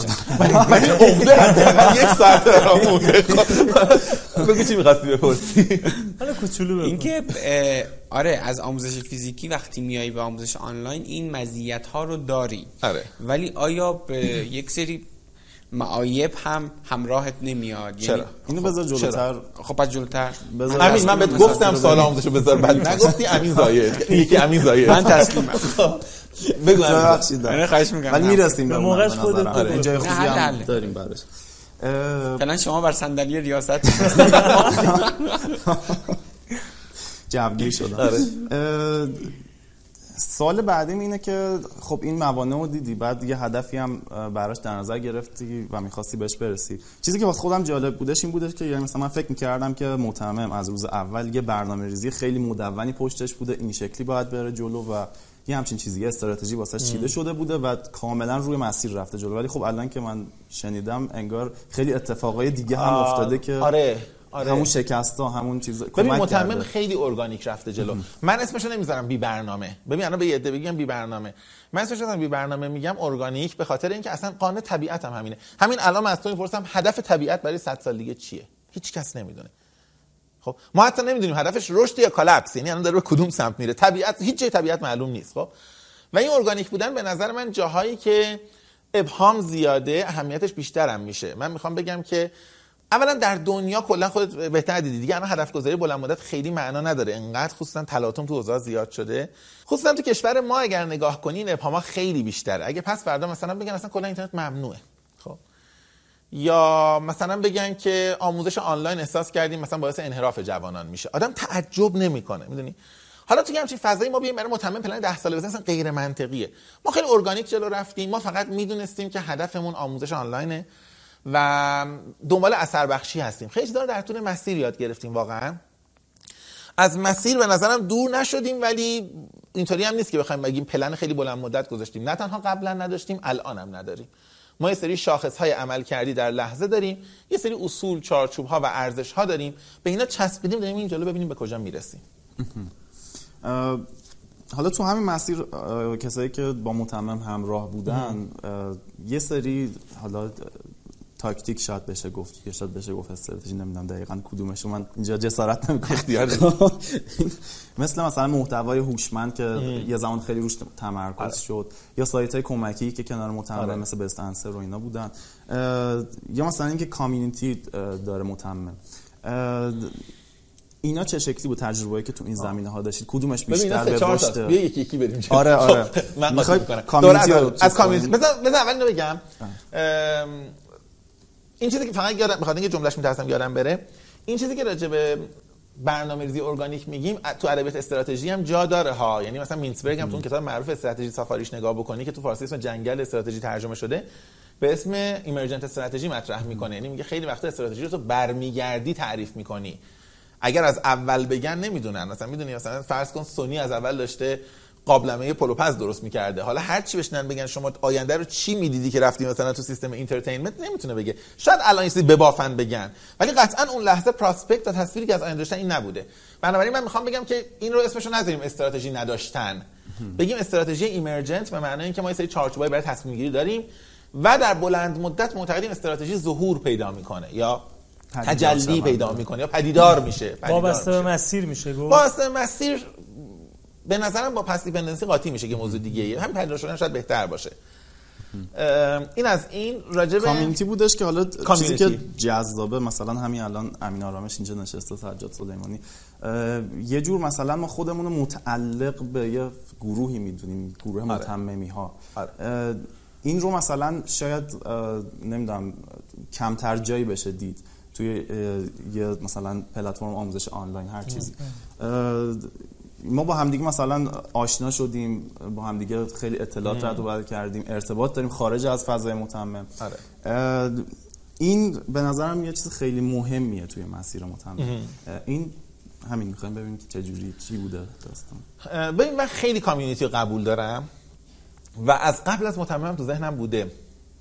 نمی‌دونم مثلا سجاد سال 92 میگه 92 بود 91 بود. کی بود من شبای یلدا میشستم تو وبلاگم می‌گفتم بشینیم کامنت بزنیم حرف بزنیم؟ قبل از 92 اینا بود. 91 بود فکر آره. کنم. آره. آره. انقدر دوست داشتم مثلا گفتم شبا بشیم شب یلدا هر کی همه بشینیم اینجا در قالب کامنت با هم حرف بزنیم. حتی چت روم هم راه انداخته بودم. و مثلا هنوز پستاش رو روز نوشته هست. 400 تا کامنت 500 تا کامنت از آدمای مختلف می‌خورد. خیلی مثلا زیاد. می‌خوام بگم خودم باورم این بود که کامیونیتی خیلی خوبیه و ضروریه بخواد به هزار علت. یکی اینکه آدما بعدن تو جامعه به هم کمک می‌کنن. من هنوز میشنوم بعضی وقتا. مثلا یکی می‌خواد بانکی بره می‌پرسه میگه آقا متممی ندارن تو این شعبهشون من برم مثلا. خب مثلا این کمک می‌کنه یه ذره. اتفاق دوم اینه که وقتایی که شل میشی بهش شوق میده. یعنی آدم وقتی خودش تنهایی میره جلو توی مسیری ممکنه انرژی از دست بده. ولی میره دوستاش دارن میرن جلو و دوباره انگیزه پیدا می‌کنه. و جدا از این من اصلا فکر من ایدم این بود که کامیونیتی می‌تونه یه سری ارزش های جا بندازه. یعنی ترس از این که اگر من یه سری اصولی رو رعایت نکنم ممکنه این کامیونیتی من ترد کنه؟ باعث شه که آدما به یه سری اصولی وفادار باشن. یعنی من فکر کنم اصول اخلاقی و اصول حرفه‌ای رو با قانون نمیشه حفظ کرد تو هیچ کشوری. حالا تو کشور دیگه تو خود ایران خیلی وقتا انجمنا مثلا این جوجه ها درست میشن ولی خب حداقل من تو ایران کمتر دیدم. مثلا یه انجمنی درست شه مثلا و بگی من code of conduct دارم یه دستورالعمل دارم و همه باید رعایت کنن و اگر نکنید جز این مجموعه نیستید. ولی شما مثلا من مطمئنم یه نفر دو تا علامت تعجب رو تو کامنتش بذاره یه پوزخند آروم می‌زنید و میگین بابا این دیگه این بیرون جمع ماست. تو جمع ما کسی دو تا علامت تعجب پشت سر هم نمی‌ذاره خب؟ من فکر می‌کنم این code of conduct اینطوری این دست چارچوب عمل رو بهش آروم جان اون community شکل می‌گیره. و یه هزینه سنگین هم براش دادیم که آدمای دیگه کم می‌بینن. ما community بیشتر به جمع کردن آدما می‌شناسیم یعنی به inclusion تو بیا تو هم بیا تو هم بیا همه عضو باشن می‌دونی؟ ولی من فکر می‌کنم که community بیش از inclusion با exclusion تعریف میشه با بیرون ریختن آدما. یعنی تو تعریف کنی که کیا عضو این community نیستن. باید راحت باشی در بیرون ریختن. بگی نه تو نمی‌تونی بیای تو نمی‌تونی بیای. من تو رو نمی‌خوام. من اینجور مخاطب رو لازم ندارم. می‌دونی؟ مثلا ما تو متمم یه ارزشی که فکر کنم برای هممون جا افتاده اینه که آدمی که می‌خواد امروز یه چیزی یاد بگیره فردا صبح به پول تبدیلش کنه تو community ما نیست. ما باورمونه که یادگیری یه کار lifelong ه در طول زندگی معنا پیدا می‌کنه. اثرات خیلی بلند مدت داره. خیلی وقتا اثراتش اصلا مادی نیست. صرفا یک بینش یا بصیرت حالا بصیرت واقعا سیاسی اما بینش مثلا بهتره. یه بینش یا insight ی به آدم میده. پس ما باید بپذیریم. یعنی ما باید مثلا ما به راحتی آدمایی هستن که میان عضو متمم میشن. میگن مثلا شما تضمین می‌کنید ما مثلا اگه این درس رو بخونیم نگاهمون به مثلا فلان موضوع عوض شه. ما بلافاصله جواب استانداردی که بچه پشتیبانی می‌دونم میگن نه ما هیچ تضمین نمی کنیم شما لطفا شماره کارت بدید خب چون پولتون اشتباه دادید و ما معذبیم از اینکه پولتون رو در جای اشتباهی مصرف کردید پولتون رو برگردونیم. خب برای ما حل شده است که اگر کسی دنبال نتیجه سریعه یا آموزش رو فقط در نتیجه مادی می‌بینه جز این کامیونیتی نیست. می‌دونی؟ و این exclusion خیلی خیلی مهمه. یعنی تو اگه نگاه کنی community بزرگ دنیا رو هم شکل بگیره نگاه کنی حتی مذاهب اینطوری شکل گرفتن. مذاهب فقط از inclusion نگفتن. exclusion خیلی تعریف کردن که شما چی کار بکنید وارد قلمرو exclusion میشید. یا خیلی از سازمان ها خیلی از فرهنگ ها در تاریخ هر حرکت ارزشمندی انجام شده به همون اندازه که گفته بیاید تو به همون اندازه گفته شما نیاید تو. به خاطر همین من بعضی وقتا مثلا من چه می‌دونم نگاه می‌کنم حالا نمی‌خوام اسم شرکت بیارم مثلا چی بگم؟ مثلا که می‌خوام اسم برند رو نبرم. فرض کن مثلا مثلا شکلات اسم ببر مثلا شکلات الکی بخوام بگیم پامچال میری می‌خری فردا بهت مسیج می‌زنن پامچالی عزیز می‌دونی؟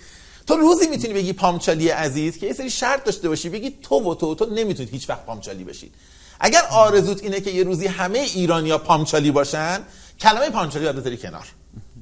دیگه بگو مشتری دیگه بگو هر چی شکلات خور عزیز مخاطب, مخاطب گرامی. دریافت کن ای دریافت کننده پیامک می‌دونی؟ ولی اگه می‌خوای بگی پامچالی یا هر جایی حالا من همه بیزنس الان همه بیزنس که الان هستن یه دونه یه تاش می‌ذارن. خب آره. اگر اینو گذاشتن آیا قانون اکسکلوژن دارن؟ آیا پذیرفتن که ما با این شرایط کسایی قبول نمی‌کنیم؟ من فکر می‌کنم که به خاطر همین خیلی وقتا این یه رو می‌ذارن ولی اون حس کامیونیتی شکل نمی‌گیره. این نهایتا من و شما از اینکه هر اون پامچالی هستیم و یا شکلات می‌خوریم احساس رفاقت نمی کنیم ولی ممکنه به قول تو تو مثلا با امین آرامش یا مثلا سجاد میشنی به اسم متهم بودن شاید حالا حداقل حس من و برداشت که حس می‌کنی که قرابتی وجود داره. حالا بحث کامیونیتی شد بحث سوشال مدیا هم میاد آره. چرا ببین... اون سمت؟ آره ایدئال این بود که ایدئال این بود که ما توی متمم یه مثلا ابزارهایی داشته باشیم برای اینکه آدما بتونن با هم دیگه رابطه سوشال داشته باشن در حد اینکه مثلا پیامی با هم بدن بگیرن اینا. واقعیتش احساس کردیم که دو تا ایراد در این کار دیدیم که مجبور شدیم یا پذیرفتیم که مزایاشو کنار بذاریم و سمتش نریم. یکی اینکه احساس کردیم ماهیت شبکه های اجتماعی حساسیت بیشتری از طرف سیاستگزارها و قانونگذارش وجود داره. یعنی دقت بکنی همین الان هم وقتی مثلا پیام رسانه هستن بالاخره کسانی هن که بیشتر مورد اعتماد تصمیم گیران و سیاست گذاران هستن. و ما احساس کردیم بی خودی یه جورایی لیگمون عوض میشه. یعنی اگر الان ما رو دارن با مثلا چه می‌دونم چهار تا سایت دیگه با چهار تا مؤسسه آموزشی مقایسه می‌کنن. benchmark ما مثلا فرض کن HBR است و نمی‌دونم MIT Sloan Review هست و جاهای اینطوری. یهو benchmark مون خواهد شد بله و نمی‌دونم مثلا فرض کن گپ و آی گپ گپ گپ و چند تا از این نرم افزار اینطوری. و خب اصلا زمین بازی ما نیست و غلط تعریف میشیم. یه ایراد دیگه هم داشته به سمت social features رفتن. اونم اینه که احساس کردیم ممکنه خودمون رو از شاخصه اصلی دور کنه. یعنی ببین تو وقتی کار اجتماعی می‌کنی اولین دغدغت engagement ه و engagement به هر قیمت. کاری که اینستاگرام داره می‌کنه. اینستاگرام داره می‌کنه فیسبوک داره می‌کنه.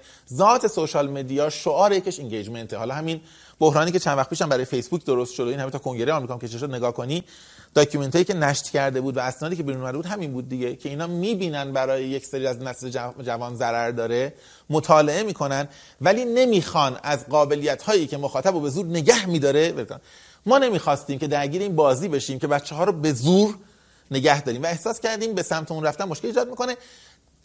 در میان این مسئله دیدیم بچه ها همه هم دیگر بیرون پیدا کردن. با هم شرکت زدن با هم کار می‌کنن با هم استارتاپ دارن با هم بیرون میرن و احساس کردیم که خب پس اگر واقعا قصد به همکاری و شبکه سازی شده دارن همه انجام میدن. خصوصا که تو متمم که معمولا اکثر آدمای فعال ما با هویت ناشناس نیستن. معلومه کیان کجان. و احساس کردیم خب پس ما این بار رو بر دوش نگیریم. حالا قبل اینکه بریم سراغ اون دو تای بعدی بحث شاخص شد. آره. okay مثلا متمم نرفته سمت social چون که engagement یه بحث دیگه زمین بازی عوض می شده آره. چیزی که پیش میاد سوالی که پیش میاد که اون داشبوردی که مدیر متمم هر روز صبح داره نگاش می‌کنه این چه شاخصایی واسش مهمه؟ چه چیزایی داره رصد می‌کنه؟ من این چیزی به این سوال اضافه کنم این که اون شاخص اون KPI نهایی که دنبالشه چیه که بعد بر اساس اونها این شاخص های میانی رو تعریف می‌کنه؟ ببین ما یه سری شاخص داریم که خوشحالمون می‌کنه. یه سری شاخص داریم که اندازه گیریش می‌کنیم اینا با هم فرق داره به نظر من. خب شاخصی که خوشحالمون می‌کنه جنسش خیلی فرق داره. من یه بار برای شما فکر کنم گفتم. مثلا اینکه ما خیلی وقتا میشنویم کسانی که میرن رزومه جایی میدن می‌نویسن که ما فلان درس رو در متمم خوندیم. یا خیلی مثلا دانشجوی متمم. خب طبیعتا ما هر روز نمی‌تونیم مژر کنیم اندازه گیری کنیم که چند نفر الان در کشور اینو در رزومه نوشتن. ولی برای ما شاخص مهمیه. به مرور زمان دیدیم تعدادش بیشتر داره میشه و خب خیلی از مدیران شرکت ها آشنا هستن دوستن یا خودشون تو متمم لطف دارن به ما میگن. پیام میدن که مثلا برای ما رزومه جالب بود. زیاد شدن اینو در طول زمان داریم می‌فهمیم. مثلا این برای من شاخص مهمیه. یعنی اگر ببینم داره آرمان زیاد میشه خوشحال میشم یا برای بچهای متمم مهمه. ولی خب قابل اندازه‌گیری دائمی نیست. پس یه سری شاخص های این جنسی داریم. اینا رو بذاری کنار. شاخص عملیاتی که داریم یکیش در واقع مراجعه منظم بچه هاست به متمم. متوسط وقتی که برای درس خوندنشون می‌ذارن در متمم. و خب ما یه سری چیزایی از درس خوندن جدا می‌کنیم. ما این مثلا یکی بیاد سر بزنه موردی بره یه مطلبی کوتاه باز کنه ببنده اینا رو همه نمیشمریم. این این سر این دیگه میشه اگه بخوایم اینا رو حساب کنیم میشه اون engagement ما اون چیزی که خودمون با معیار خودمون درس خوندن یعنی معتقدیم یه article یه مطلبی مثلا 3000 کلمه ای در درس استراتژی ولی زمانی داشته باشه. اگه کمتر از اون طرف اومد نگاش کرد رفت خب نشد دیگه. حالا یا درس موفق نبود این آدم درگیر نشد. اون زمانه رو نگاه می‌کنیم جمعش رو برای متمم. و تعداد ما تعداد تمرینایی که تو درس حل میشه خیلی برام مهمه. خیلی زیاد برام مهمه. یه شاخص داریم که بورس بازا احتمالا اگر بگم خیلی شبیه MACD حسابش می‌کنن. moving average convergence divergence فکر می‌کنم اگر درست یادم باشه. ما تعداد تمرین ها نه تو درس عمومی ها مثلا زنگ تفریح طرف نویسه به به چه گل زیبایی. تمرین عمومی تمرین تخصصی که درس حل میشه تعدادش رو در یک ماه اخیر همیشه حساب می‌کنیم. در سه ماه اخیر هم حساب می‌کنیم. و همیشه مواظبیم که در یک ماه اخیر متوسط تعداد تمرین روزانه بیشتر از متوسط تعداد تمرین روزانه در سه ماه اخیر باشه. این یعنی اینکه متمم دارن بچه ها بیشتر درس می‌خونن بیشتر وقت می‌ذارن و هر زمان بخواد افت کنه خب زودتر متوجه میشیم. یعنی قبل از اینکه هنوز اتفاق بدی بیفته می‌فهمیم که بچه ها درگیر نیستن. حالا یا مطالب درس ها جذاب نبوده یا به حال بعد ما یه رفتاری کنیم یا اتفاقای بیرونی دیگه. مثلا ما وقتی که اتفاق سیاسی میفته همیشه این شاخصمون افت می‌کنه. مثلا ولی اینا رو مانیتور می‌کنیم. یعنی واقعیتش اینه که زمانه به نظر مهمترین و تمرین هایی که حل میشه تو درس تخصصیمون. یه چیز خیلی جالبی که تو این شاخصات حالا حداقل به نظر من رسید بود که چیزی نبود که مستقیما به درآمد ربط داشته باشه خب؟ حالا با این تفاسیر میشه متمم رو یه business چون که از دید یه ناظر بیرونی یه سری تناقضات مثلا به وجود میاد. اگه با دید business نگاه کنه مثلا توی مدل درآمدی میگه خب این چجوری داره؟ با این شرایط یه همچین درآمدی آیا واقعا می‌تونه sustainable هست این سیستم یا نه؟ همین. چه شکلی باید نگاش کنیم متمم رو؟ ببین من لغت business خیلی مشکل دارم خب؟ business لغتش از busy بودن دیگه. وقتی میگم business چیه یعنی بیشتر به چی busy هستی؟ بیشتر به چی مشغولی؟ اصلا شغلم همینه. شغل یعنی آدم به چی مشغوله. متمم قطعا business ه. چون ما بهش مشغولیم و دل مشغولی داریم و تمام وقت درگیر ذهنمون همه درگیرشه هممون. به معنای یک بنگاه اقتصادی یعنی فرم شاید لغت درستش باشه. متمم نمی‌خواد یه بنگاه سودآور اقتصادی باشه. یعنی ما مأموریتمون رو پولدار شدن تعریف نکردیم. علت هم داره. حالا جلوتر می‌تونم بگم چرا. ولی برای مهم بوده که سستینبل باشه. بنابراین یعنی من می‌خوام بگم نمیگم کامل ولی ما به سمت غیر انتفاعی بودن نه به معنای رایجش در جامعه به معنای دقیق کلمه. نزدیکترین تا به یک کسب و کار به معنای رایجش. سستینبل بودن برای اینکه من اوایل اصلا متمم خودم ما ما متمم سمای آبان راه انداختیم. نه چیز تابستون؟ پولی نبود پولی نبود متمم. ما مهر سال 92 که متمم راه انداختیم پولی نبود. و ما تا بهمن رفتیم تازه بعد مسئله سستینبل بودن رسیدیم. یعنی من احساس کردم خب اگه همینطوری قرار باشه که بگذره بعد هی پولی بریزیم توش بعد یه هتل اعضا زیاد بشه بعد چیکار کنیم چیکار نکنیم؟ به نتیجه رسیدیم که نه متمم باید حق اشتراکی بگیره. یعنی من می‌خوام بگم ما برای مهم بود که جریان مالی ایجاد شه که منابع متمم خریداش انجام شه هزینه ها انجام شه و بتونه آرمان رشد کنه. ولی هیچ وقت نیومدیم پول رو به عنوان تارگت بذاریم به عنوان هدف بذاریم. اونم علتش اینه که تعریف ما از آموزش در متمم خیلی یه جوری بود که نمی‌شد مقیاس پذیرش کرد. ببین ما الان خب مثلا نزدیک 300 هزار تا کاربر داریم ولی حالا آزاد ویژه همه جور در هم آدمایی که سر می‌زنن. من همین الانم احساس می‌کنم با تعریفی که ما داریم ما تعریفمون اینه که کسی که میاد عضو متمم میشه می‌خواد یک مسیر دائمی یادگیری رو در طول زندگیش داشته باشه. هر روزش بیشتر از دیروزش بدونه. یک نگاه آگاهی به اطرافش داشته باشه و و و. من فکر نمی کنم 300 هزار نفر در یک کشوری با شرایط ما دغدغه بهبود و یادگیری دائمی داشته باشن. خب. و تصور این که من یه روز متمم بخوام در مقیاس دو میلیون سه میلیون چهار میلیون تصور بکنم ما هیچ کدوممون از بچه‌ای که متمم کار نداریم. نه اینکه اگه بشه ناراحت میشیم ما ولی به نظرم واقع بینانه نیست. می‌دونی؟ شبیه اینه که مثلا یه نفر بگه انشالله مثلا همه ایرانیا مثلا بنز سوارشن می‌دونی؟ حالا آرزوی مثبتی است اما واقع بینانه نیست. می‌دونی؟ ما این آرزو رو راجع متمم نداریم. و احساس کنیم اگر شاخص مالی رو بذاریم خیلی وقتها ممکنه یه جاهایی از منافعمون کوتاه بیایم. ببین مثلا ما وقتی رو درسا تمرین می‌ذاریم میگیم شما اگر تمرین انجام ندی دسترسی پیدا نمی‌کنی یه عده‌ای رها می‌کنن. به ما هم میگن میگن ما اومده بودیم فکر کردیم ما پول دادیم و بالاخره وقتی پول دادیم میگیم نه خب شما ما بارها این جمله رو بچه‌ها دیگه اصلا استاندارد شده پشتیبانی برام گفتن. میگن شما به ما پول ندادید که دسترسی به شما بدیم. شما به ما پول دادید که ما به شما فشار بیاریم که یاد بگیرید. و چون ما مسئولیت اون فشار رو بردن به شماست ما صلاح می‌دونیم اینطوری فشار بیاریم. شما اگر می‌خواید پول برای دسترسی باشه به جای دیگه پول بدید. برو به اچ پول بده. پول بدی کلی هم میگن نوکرتیم مخلصتیم همه آرتیکلا هم بهت میدن سه بارم تعظیمت می‌کنن. نفهمیدی هم مهم نیست. تا زمانی که تمدید بکنی هاروارد بهت دسترسی مقاله میده. چون اصلا مهم نیست که تو بفهمی یا نفهمی. هاروارد یه سری مقاله خوب داره یه سری مقاله دست دو داره یه سری هم آرتیکل های در واقع حالا white paper داره و working paper داره. می‌خواد پولی ازش در بیاره گذاشته اونجا دیگه. ما اگر بخوایم سراغ target مالی بریم میشیم این اونا. یاد من نمیگم ما خیلی بالایم هاروارد پایینه ها میگم اونا براشون یه موتور درآمدی برای ما نیست. به همین خاطر شما به فروش پکیج از ابتدا فکر نکردی؟ ما به فروش پکیج از ابتدا فکر نکردیم و به نظرم کار درستی هم نکردیم چرا؟ به خاطر اینکه فروش پکیج می‌تونست یه درآمد جانبی باشه برای متمم که اون درآمد جان ببین یه سری مخاطبی هستن که دوست دارن مثلا فایل صوتی ببینن گوش بدن دوست دارن فایل تصویری ببینن و اصلا با اون راحتن ما می‌تونستیم با توجه به اینکه ما این حجم این ور کانتنت و محتوا داریم برای ما تولید یک پکیجی که واقعا علمی باشه نه به معنای الان چون الان وقتی میگن پکیج فروش یه پله با دوز فاصله داره کلمش همون هم فاصله نداره. یه پله جلوتر از یه پله عقب‌تر منظورم نبود. حالا یه جای آره. پکیجی که واقعا علمی باشه. حالا مثلا خوب باشه مستند باشه مبتنی بر تحقیقات و مطالعات باشه برای ما ارزش خیلی راحت بود.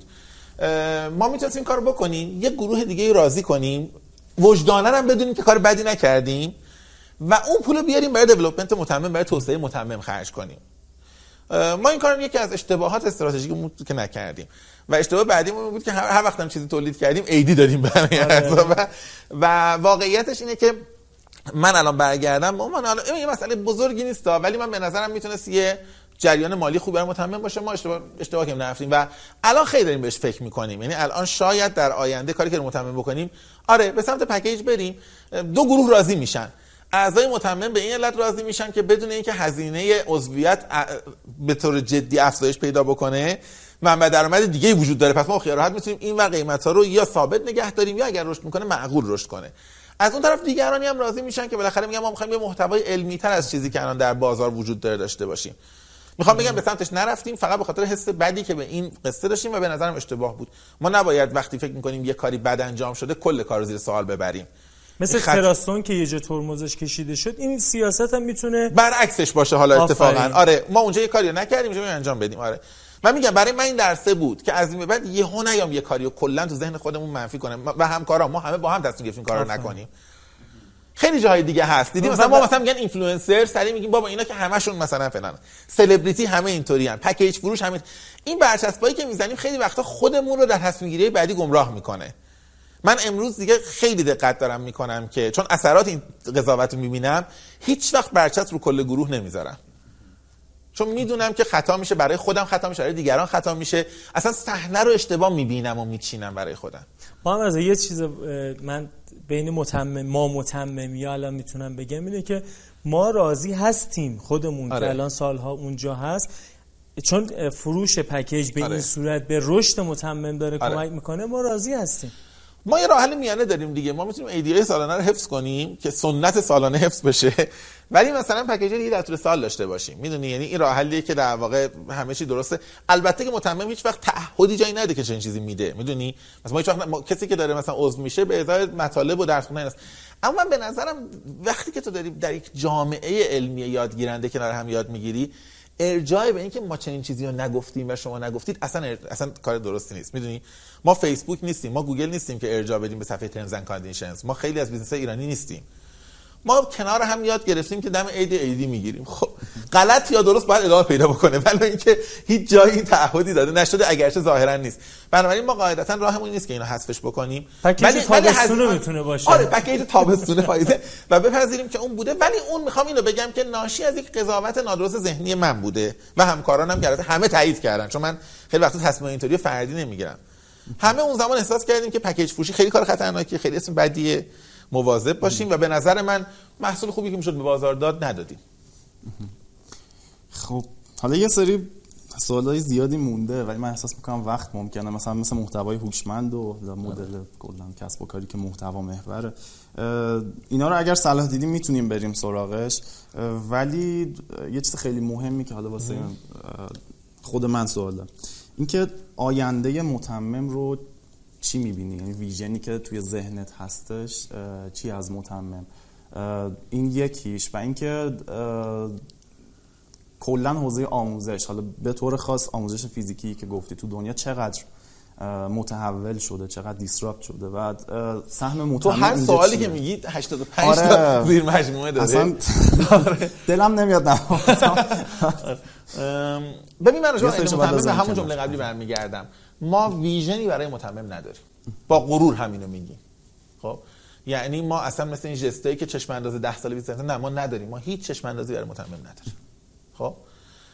ولی چارچوب برای متمم داریم. ما این راننده ای هستیم در یک جاده ای که معتقدیم هر قدم جلو میریم بهتر از قبله و می‌دونیم جاده خاکی کجاست و نباید بریم. بقیهش جاده است. همون قاعده معروف تو پای به راه دنه و هیچ مپرس خود راه بگوید که چون باید رفت و ضمن اینکه ما به شدت یادگیری از مخاطب داریم.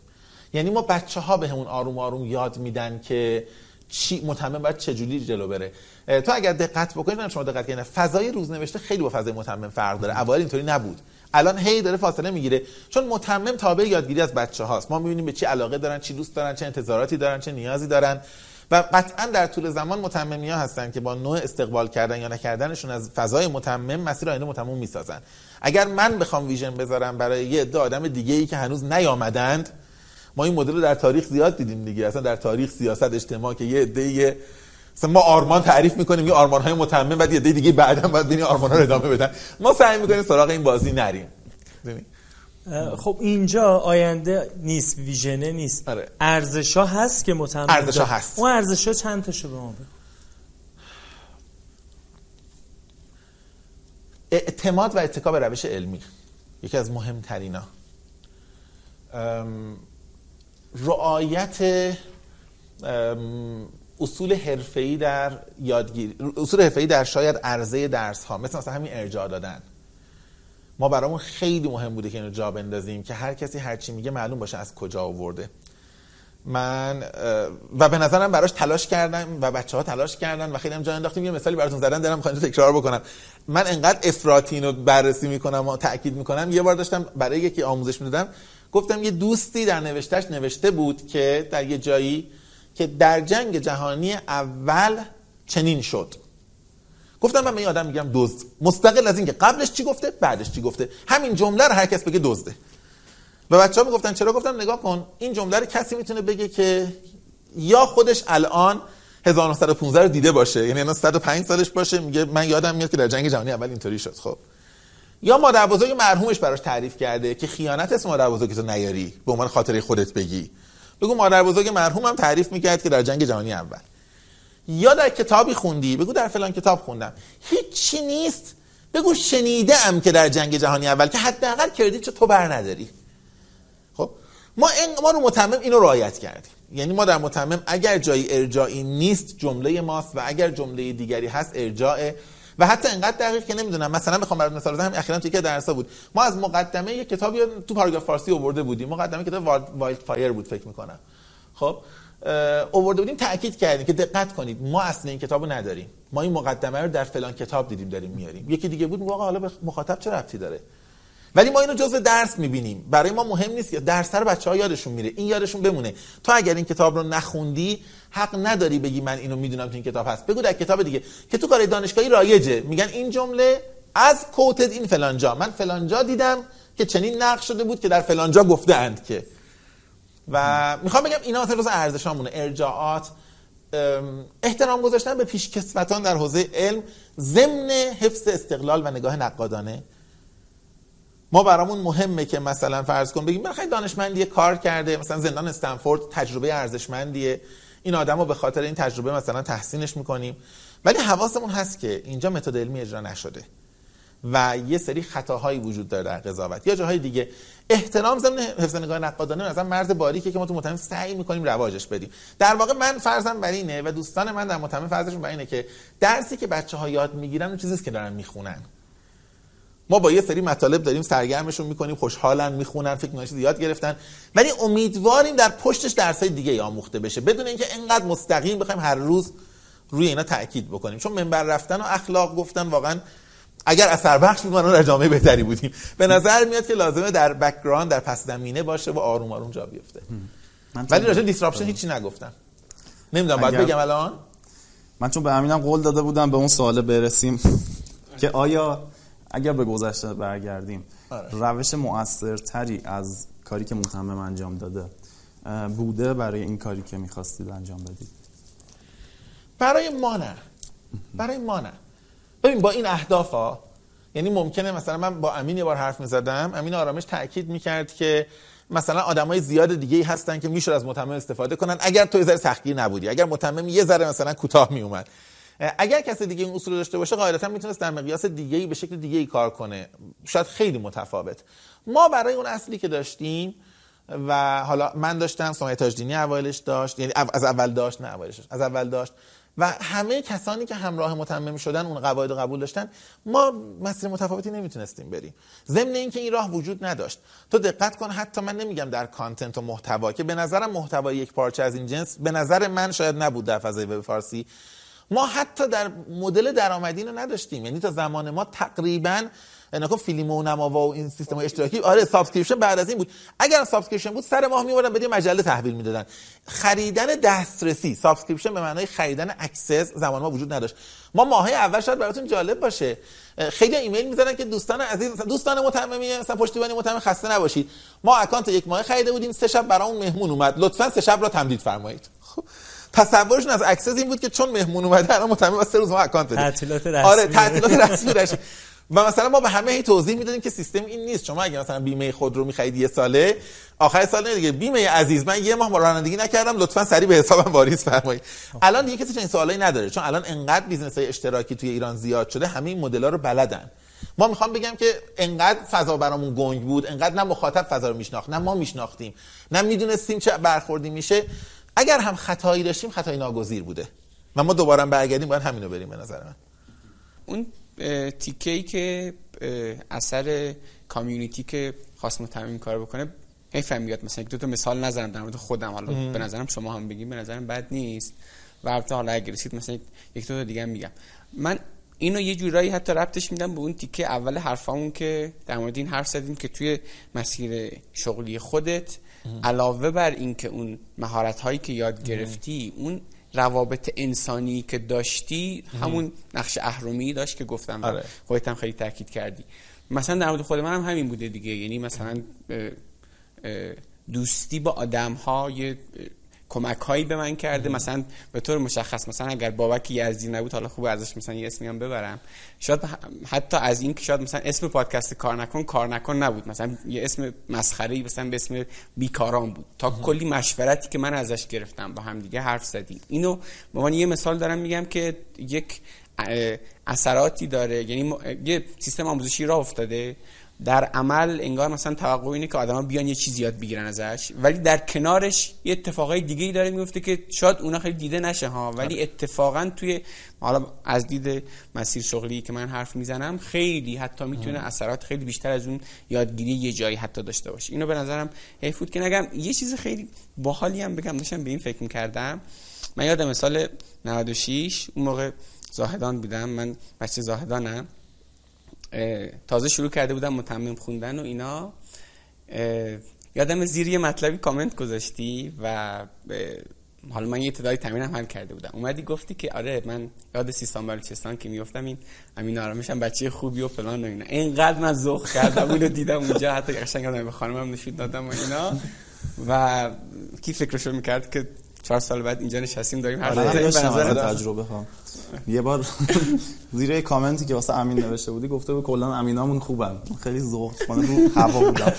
امیر کاکاوند گفته من خودمو بالاخره به این شرط خودم رو آره جا کردم تو اون امینا ایشالا که امینه به نظرم حیف بود که اینم نگیم. حالا نمی‌دونم اگر که موافقید ختم این تیکر رو اعلام کنیم با این داستان خاطره و اینا. آره حالا مثلا اینا ذوق شدم من اون برای سجاد سلیمانی در مورد موریانه آبود نوشت من. مردم.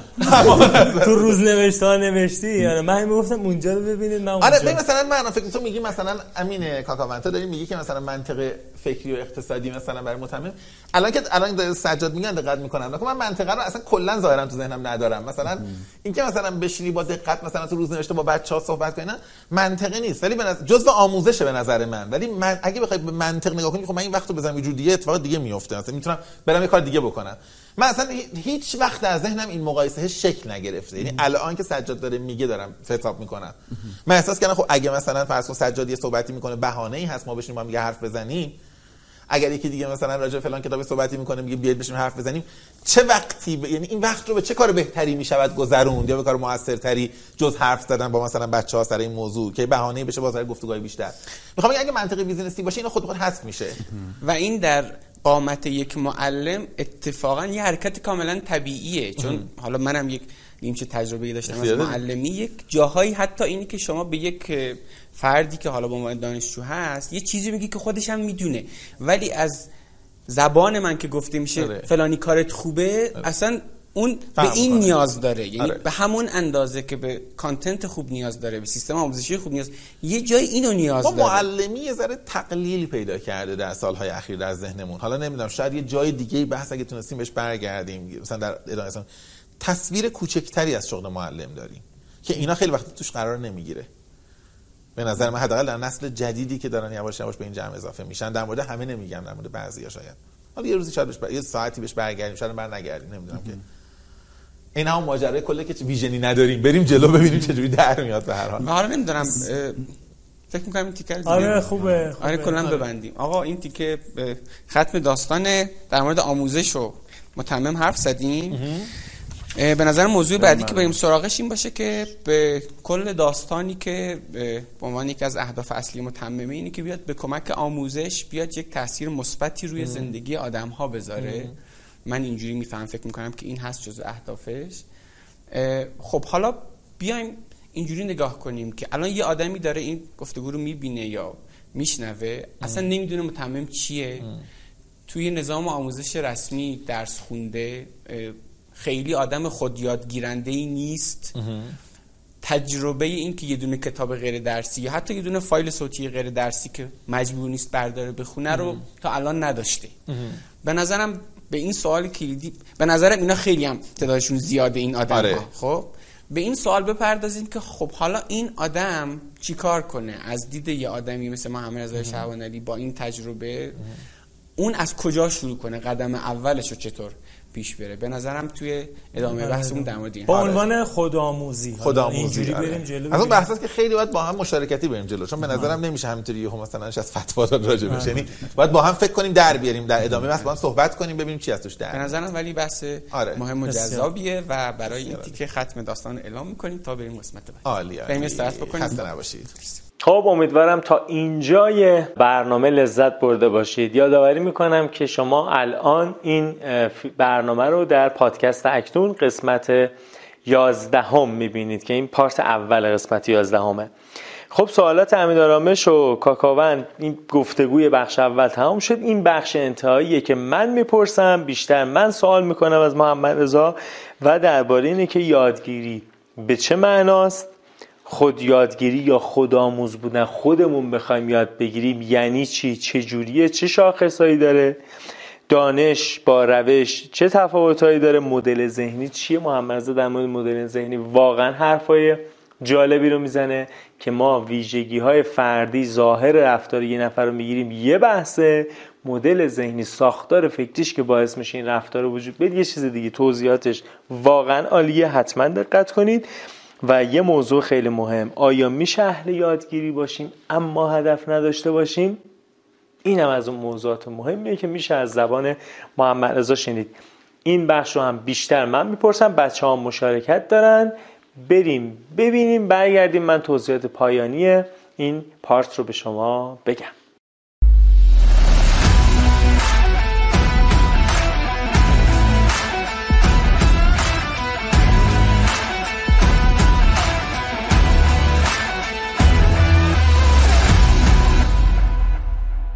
خب محمد رضا درباره خودآموزی ما صحبت کردیم. کسی که خودآموز بخواد اه، رشد بکنه. اما قبلش می‌خوام ببینم آموزش یا یادگیری چی رو باید دقیقا پیگیری کنه؟ یادگیری چیه که یک فرد بخواد خودآموز بره جلو؟ ببین خودت بهتر می‌دونی دیگه. هزار جور تعریف ازش این ور در اومده و منتشر شده و خیلی صاحب نظرم حرف مختلف می‌زنن. من خودم اگر به من بگی تصور ذهنی من رو بگی که هیچ اعتباری هم نداره قاعدتا ولی خب تو ذهن خودم یادگیری یعنی یادگیری روش در مقابل یادگیری نتیجه. خب؟ یادگیری روش یعنی چی؟ یعنی یه جور یادگیری مولد که من وقتی یه موضوع رو یاد می‌گیرم بتونم بعدا اون رو جای دیگری به کار ببرم. خب؟ بذار مثلا مثال بزنیم. خیلی از در مثلا درس تاریخ و نگاه تا- تاریخ مثلا خوب مثلا سختری تاریخ تحلیلی. مثلا مثال ساده تر بزنیم. اتفاقی که در مثلا مدیریت داره میفته به نظر من در آموزش مدیریت ما خیلی وقتا یادگیری نتیجه رو معیار قرار میدیم و مبنا قرار میدیم. ما یه عالمه حرف یاد می‌گیریم که صاحب نظرها گفتن. مثلا نمی‌دونم پیتر دراکر اینو گفته استیو جابز اینو گفته حالا اینا مثلا به عنوان مدیر مدیر یا کارآفرین یا صاحب نظر. پیتر تیل اینو گفته یا نمی‌دونم. حالا هر آدم دیگه ای که حوزه دیگه حرف زده. تیلور اینو گفته فایول اینو گفته. همینطور همه آدم ها من فکر می‌کنم تا زمانی که ما نتیجه رو یاد نتیجه رو به خاطر میسپریم فقط حفظ کردنه. یادگیری یعنی که چی شد که فلان نویسنده یا فلان متفکر در این مقطع تاریخی در اینجا این حرف رو زد مثلا. چی شد که این مدیری که من دارم باهاش کار می‌کنم در اینجا این حرکت رو انجام داد؟ اون میشه یادگیری. من خیلی وقتا مثلا نگاه می‌کنم می‌بینم خیلی از ماها هممون این کارو کردیم احتمالا. نسل جدیدترم قاعدتا این خطا رو خواهد کرد. ماها خیلی وقتا نتیجه رو تقلید می‌کنیم. یعنی یه رفتاری یه نفر انجام داده عین اونو کپی می‌کنیم و فکر کنیم یادگیری ما بوده. اگر بتونیم بفهمیم که منطق پشتش چی بوده میشه گفت که یادگیری اتفاق افتاده. چنان که شاید خیلی وقتها مجبور شیم برعکسش رو انجام بدیم. نتیجه برعکسی بگیریم من یه مثلا مذهبی می‌خوام بزنم. بزن اینو بگم. به نظرم بهتر میرس- میرسونه. من همیشه میگم از پیغمبر چیزی که بشه یاد گرفت سنت چکنیه. پیامبر به سادگی نگاه کنه. اصلا من کاری ندارم. ممکن آدمی که داره حرف ما رو گوش میده اصلا پس زمینه دینی داشته باشه نداشته باشه. من به یک شخصیت تاریخی مؤثر. آدمی بوده که اساسا آماده بوده سنت رو بذاره کنار اگر میده خطا داره. خب؟ ما دو جور می‌تونیم با این آدم با این شخصیت مواجه بشیم. یه مواجهه اینه که بگیم پس یه سری رفتارهای انجام می‌دادن ما عینا کپی کنیم. عینا تقلید کنیم. یه روش مدل ذهنی پشت ماجراست. چی باعث شد که این کار انجام بدن؟ اینکه عقل رو بر سنت گذشته در اولویت قرار دادن. خب؟ این که میگه برنگردید فقط به گذشته تکیه کنید. این که نرید مرده هاتون رو بشمرید. به حتی زرتم المقابر می‌رسه یا حتی خیلی جای دیگه. اون وقت ممکنه یادگیری در روش این باشه که من امروز سنتی که در گذشته وجود داره نقد کنم. بر مبنای یادگیری نه بر مبنای انکار. من فکر کنم خیلی تو مدیریت توی اقتصاد توی فرهنگ خیلی جاها ما این مسئله رو داریم. این یادگیری از این جنس رو کم داریم. یعنی یادگیری یادگیری مدل ذهنیه؟ آره. به نظر من یادگیری یعنی یادگیری مدل ذهنی. با این کلید واژه یه پا... کانالی هم داشتی برای سی روز که درباره مدل ذهنی صحبت آره. کردی. اونجا هم همین اشاره کردی که مدل ذهنی رو از یک شخص میشه در جغرافیا جابجا کرد در تاریخ جابجا کرد. شاید نه الزاما هم میشه ولی خیلی وقتا آره. من به نظرم باز اینطوری بگم. من به نظرم مدل ذهنی بیشتر قابل جابجایی است یا قابل تقلید است تا نتیجه ها و الگوهای رفتاری. حالا ممکنه جاهایی واقعا نشه. یعنی شاید مدل ذهنی که مثلا امروز یه آدمی مثلا تو سیلیکون ولی داره واقعا اون مایندست برای کار کردن در ایران مناسب نباشه. ولی من میگم حالا اگرم این نیست دیگه فاجعه تر اینه که مثلا مدل ذهنی ول کنم بگم رفتار رو می‌خوام عیناً کپی بکنم و احتمال خطا بودنش خیلی خیلی زیاده به نظر من. و من یه چیزم بگم ربطی شاید به این موضوع نداشته باشه ولی می‌تونه مفهوم ذهن من رو خوب بگه. اگه مخالفت دارید با این نکته که الان میگم من بگید. من مثلا ایرادی که بر خلاصه کتاب می‌بینم همینه. خب؟ من میگم خلاصه کتاب یادگیری نمیاره. هیچ وقت. Never ever هرگز هیچ جا در هیچ شرایطی. به خاطر اینکه ما وقتی یه کتاب خلاصه می‌کنیم دیگه مدل ذهنی نویسنده رو نمی‌بینیم. ما یه تعداد نتیجه رو می‌بینیم که نویسنده داره میگه. در حالی که شاید اگر با نویسنده همراه بشیم مدل ذهنی رو بگیریم که بعضی جاها نتیجه متفاوتی کاملا بگیریم. به خاطر همین اگه نگاه کنید تو سبک کار منم زیاد احتمالا اینو دیدیم مثلا میگم یه کتاب بذار جلوی چشم خودت. حالا ارجاع به یکی از مطالبی که اخیرا هم نوشتم و هممون فکر خوندیم دیگه. چرا ملت ها شکست می‌خورند؟ دو روش وجود داره برای مواجهه با این کتاب. حالا حداقل دو روش روشه که زیاده. یه روش اینه که بگم بیاید من براتون خلاصه این کتاب رو در نیم ساعت تعریف کنم در یک ساعت تعریف کنم. خب؟ یا تعریف می‌کنم صوتی یا می‌نویسم به شما میدم. من معتقدم این خوندن یادگیری نمیاره. یه محفوظات میاره و یه جست خوبی میاره که یه جایی میشنیم یا عجب مغلو. بله بله بله در چنین چرا ملت ها شکست می‌خورن این نکته هم گفته. جست خوبی داره کلاس داره. احتمالاً می‌دونی یه ذره می‌تونه آدمو تو مهمونی ها مثلا به گل مجلس و نقل مجلس تبدیل کنه. ولی نهایتا توی تحلیلگر نمیشون چیزی یاد نگرفتی از این کتاب. وقتی میای آروم با نویسنده میای جلو میای جلو میای خیلی وقتا از روش فکر کردنش. چی شد که تحلیل کرد؟ چرا به اون جمله رسید؟ چرا به اون نتیجه رسید؟ به خاطر همین من کاملا ضد این روی کرد و میرم. من میگم کل این کتابو ولش کن. یه مقدمه داره. کل مقدمه رو ولش کن. این همینجوری یه جمله داره.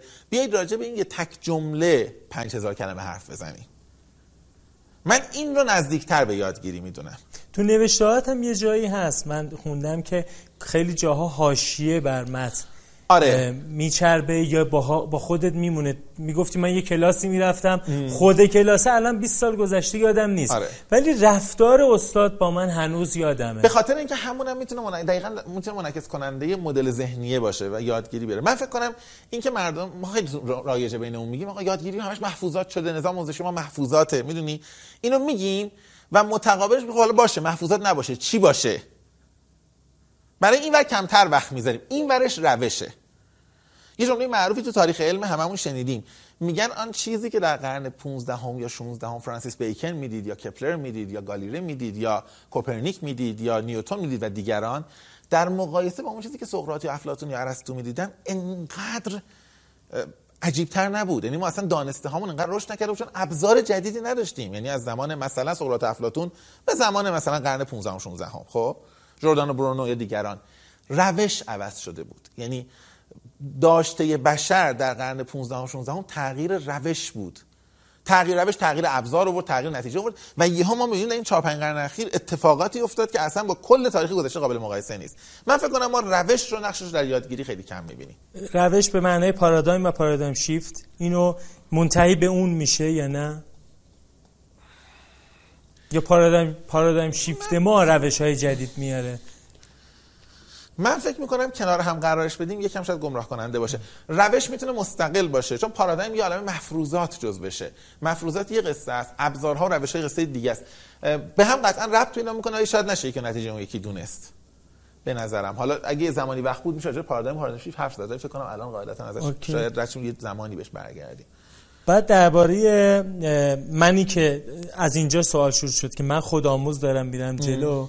یادگیری این مدل ذهنی خب خیلی سخته. به ما آنچه که میگن دیتیل یک دو سه چهار هاست.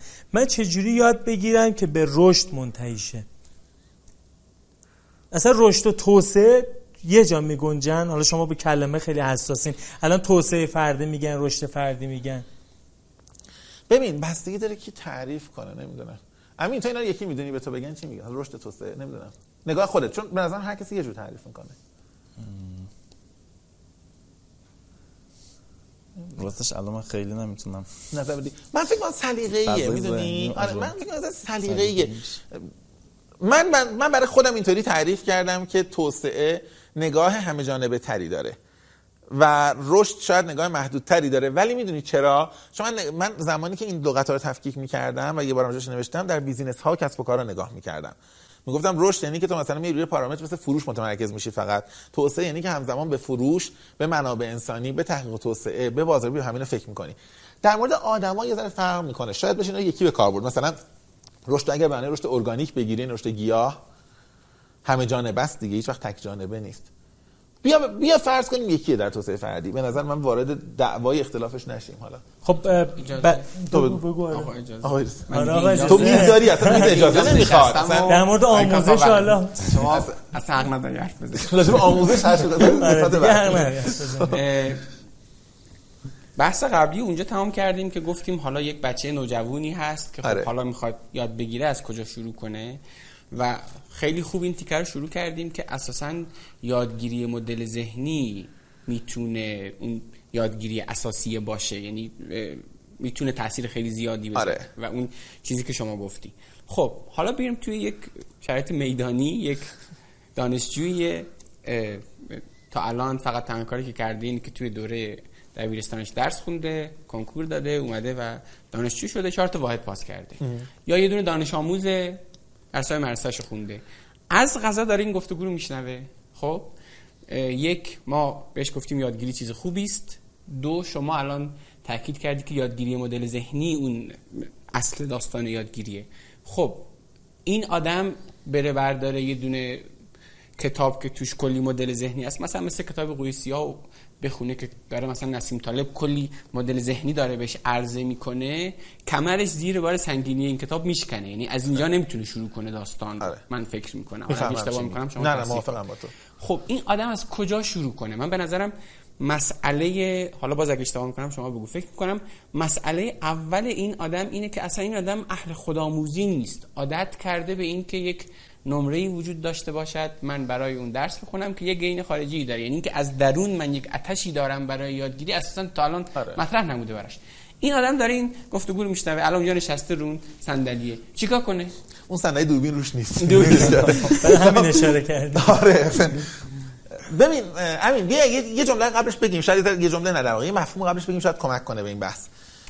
من میگم اول بیا راجع به سبک مناسب و سبک ترجیحی حرف بزنیم الان توضیح هم میدم یعنی چی. هممون شنیدیم میگن. مثلا یکی میگه من بیشتر دوست دارم بشنوم برام آموزش بدن. سبک ترجیحیم یا پریفردم شنیدنه. یکی میگه من با خوندن راحتم. یکی دیگه میگه من مثلا چه می‌دونم با حالا مثلا دیدن راحتم یا هر چیز دیگه ای خیلی هم رو این گفته و نوشته شده. و البته می‌دونیم که از نظر علمی انقدر پشتی در واقع نداره. و من دیدم چند تحقیق شده بود که کدوم حرف غلطیه که در میان آموزگاران و دانشجویان بیشتر از همه فراگیر و پاپولره تحقیق شده بود؟ فکر کنم تو آمریکا شده بود یا تو انگلیس شک دارم دست اشتباه بگم. این بود که این آره این فراگیرترین باور غلطی بین آدمایی که اتفاقا اهل علمن. خب و اینو میگن. من می‌خوام یکم اینو اصلاحش بکنم. من میگم سبک ترجیحی وجود دارد. یعنی من حق دارم بگم من محمد رضا شعبان علی با خوندن راحت ترم تا شنیدن. پادکست اذیتم می‌کنه. سجاد حق داره بگه من سجاد سلیمانی با گوش دادن راحت ترم تا خوندن. این قابل درکه یا تا حضور در سر کلاس. اما این سبک ترجیحیه. سوال بعدی سبک مناسب کدومه؟ آقای سجاد سلیمانی دوست هم داری گوش بدی و ترجیحته؟ شما اگر می‌خواهی مثلا معادلات دیفرانسیل یاد بگیری باید بخونی و باید ببینی. چون اصلا گفتنی نیست. آره باید مسئله حل کنی. ترجیحت نیست اشکال نداره. سختره برات. ولی باید این کارو بکنی. من محمد شعبان علی باشه تو ترجیحت خوندنه. اصلا فلان دانشمندی که دنبالشی تنها چیزی که ازش وجود داره سه تا مصاحبه است. حالا بگو ببخشید چون متنش نیست من دیگه نمی‌تونم سراغ نمیشه. یا اصلا این نه این آدم رو یه بار یه جا پیدا کردن حضور میشه سر کلاسش. بگم خب من نمیشه دیگه من چون سبکم نیست.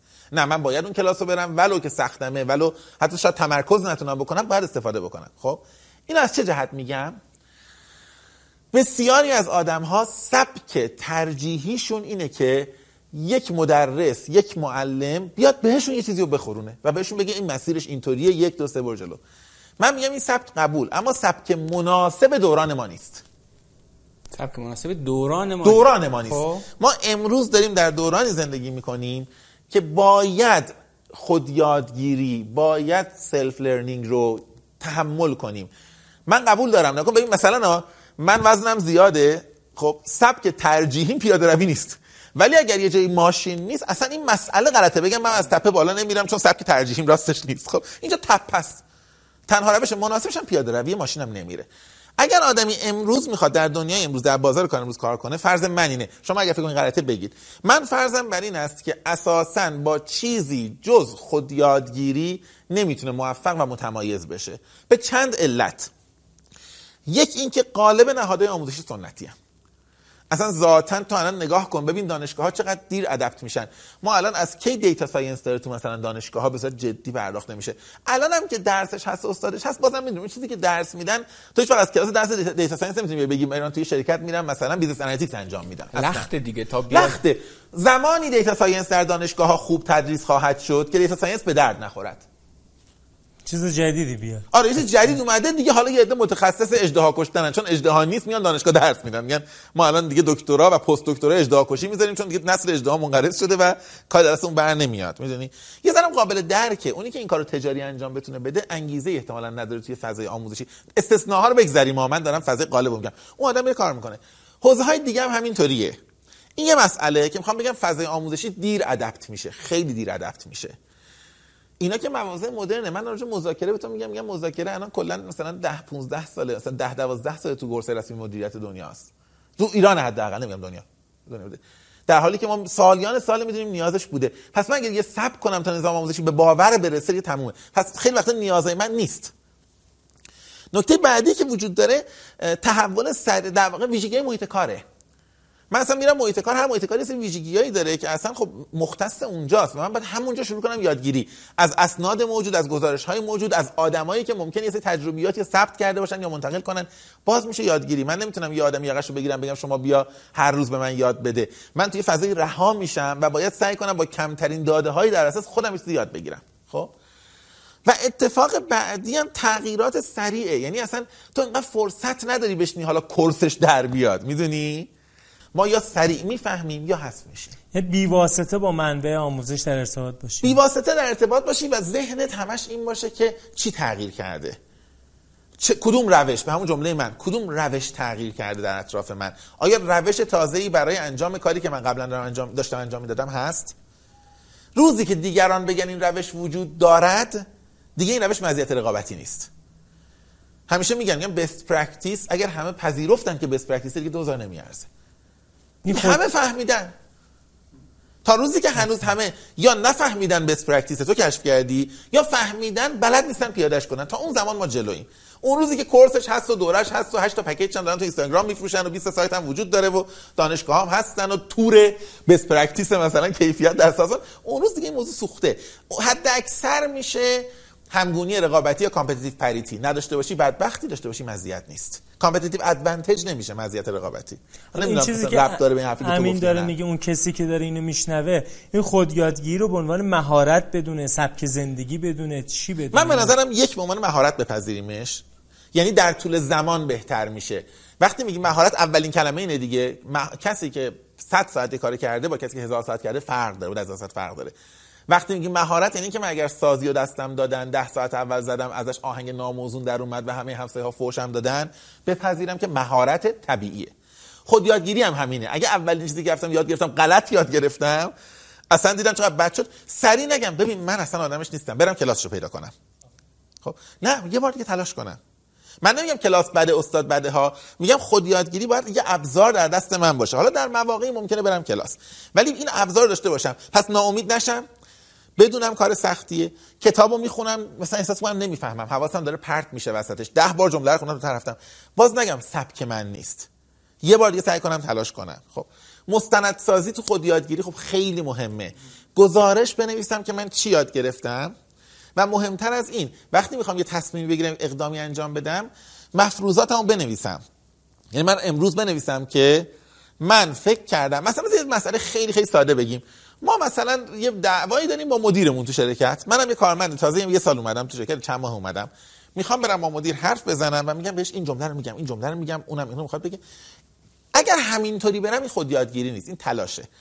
و بعدم دفعه بعد همین تکرار میشه. و هی تکرار میشه. خود یادگیری اینه که کاغذ می‌ذارم. میگم من دارم میرم. مفروضاتم ایناست. فرضم بر اینه که مدیرم تهاجمیه فرضم بر اینه که من اگر تون برخورد کنم کوتاه میاد.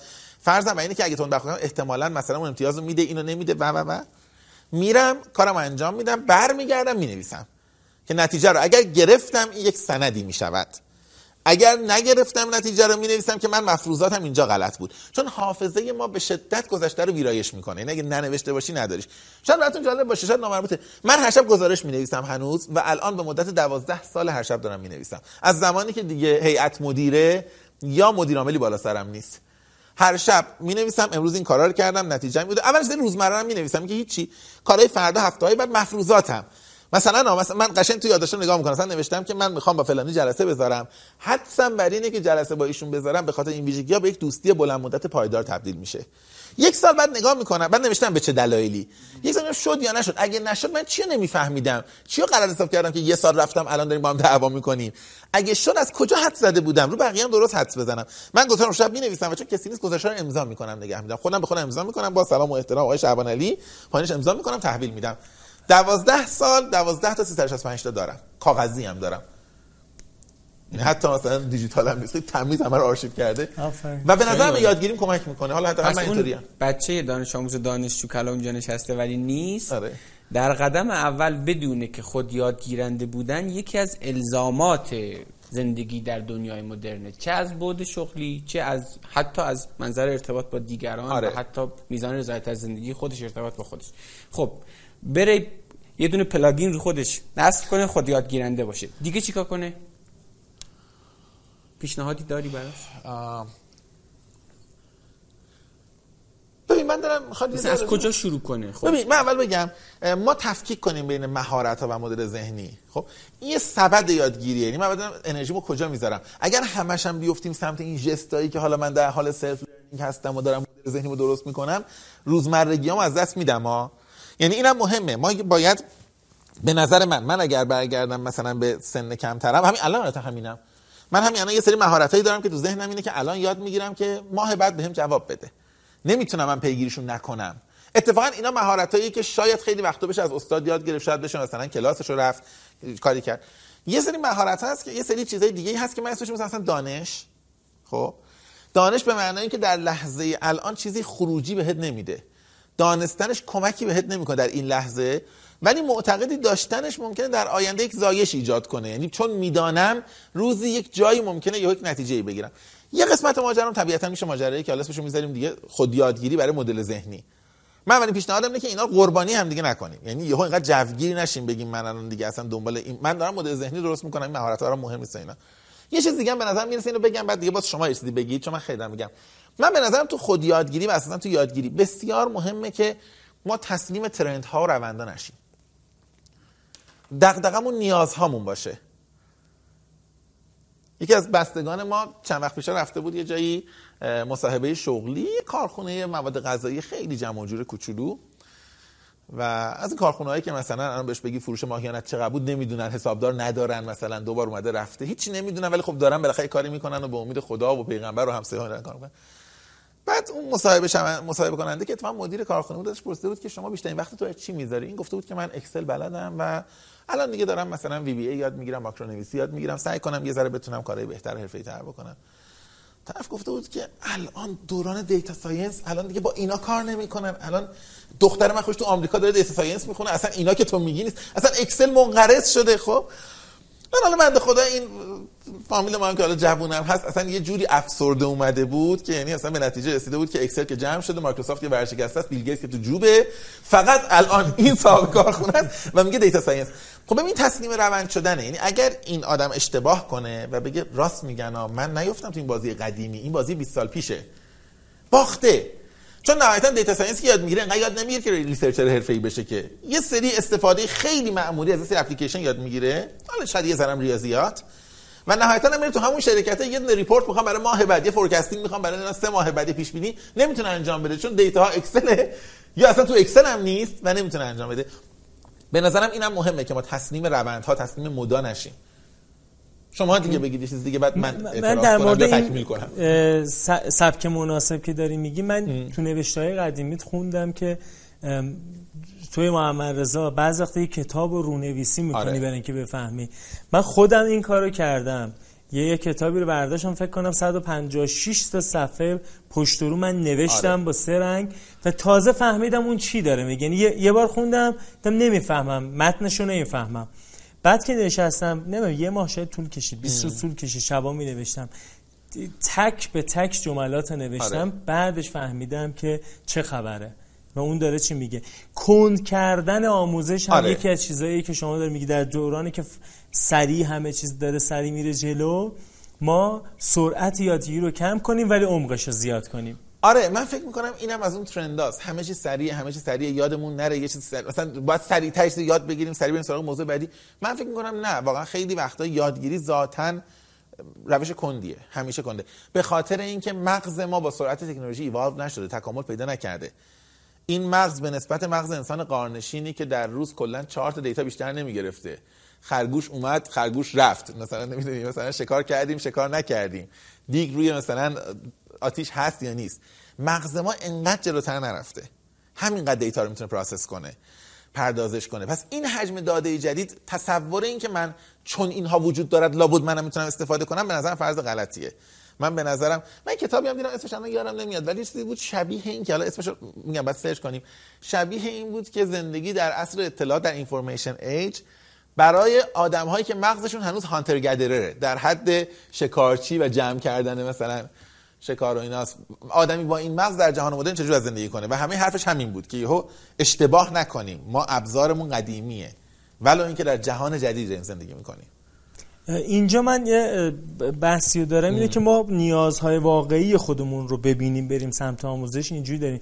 مثلا آقا یا خانومی که مثلا 18 19 سالش اینجا نشسته نیازهای واقعیش رو چجوری تشخیص بده؟ یک دو هم که یه بارم صحبت کردیم گفتی که مهارت تکنیکال دو ضرب در دوش میشه چهار ولی یه سری مهارت ها هستن. اون چیزی گفتی بودیم مثل مهارت استراتژیک مثل اینا دیگه دو ضرب در دوش چهار نیست. خروجیاش خیلی بیشتر و متفاوته. اینم به عنوان حالا یه سرنخ می‌تونید اینجا مطرحش کنید. نیازه نمی‌دونم واقعا چی بگم. به خاطر اینکه خیلی به نگاه شخصی برمیگرده. من بذار چیز دیگه بگم. به جای نیازه. تو داری برای هم مخاطب 18 19 ساله می‌گیری. من میگم سرگردانی یا وندرینگ رو برای یک مقطع سنی به رسمیت بشناسیم. خب ما الان در دنیایی نیستیم که بخوایم مستقیم به یه آدم بگیم تو الان 18 سالته برنامه ریزی کن می‌خوای وقتی 30 سالش شد چیکاره بشی؟ چی دوست داری؟ البته که ما قدیمی سنت داشتیم که 7 سالمون هم بود راجع مثلا 18 سال و 30 سال و 40 سال میپرسیدن. ولی اگه باشه من یه مثالی از سالیان سال می‌زنم. خیلی ساله. میگم به عنوان چالش فکری به این فکر کنیم که به بچه‌مون 30 سال بعد کار تولد چی میدیم من به نظرم هر کی به این جواب بده آدم نادانیه. اصلا اصلا معلوم نیست. خب بعد در چه شرایطی که ما حتی تصور نه یعنی من میگم مثلا کتاب کادو خواهیم دار اصلا ممکن وجود نشه عطر ممکنه بدیم. ممکن اصلا اون روز یه تکنولوژی باشه که مثلا دکمهشو می‌زنن اون برو حس کنه. خب هیچ چیزی وجود ندارد امروز در جهان ما که من با اطمینان بگم من اینو کادو خواهم داد. خب اون وقت چه تصور باطلیه که من الان بیام یه آدم 18 ساله رو برای جهانی که اینقدر نامطمئنه بگم تو هدف تو بذار. اول پیش بینی کن جهان به کجا می‌رود. استعدادهای خودم کامل بفهم.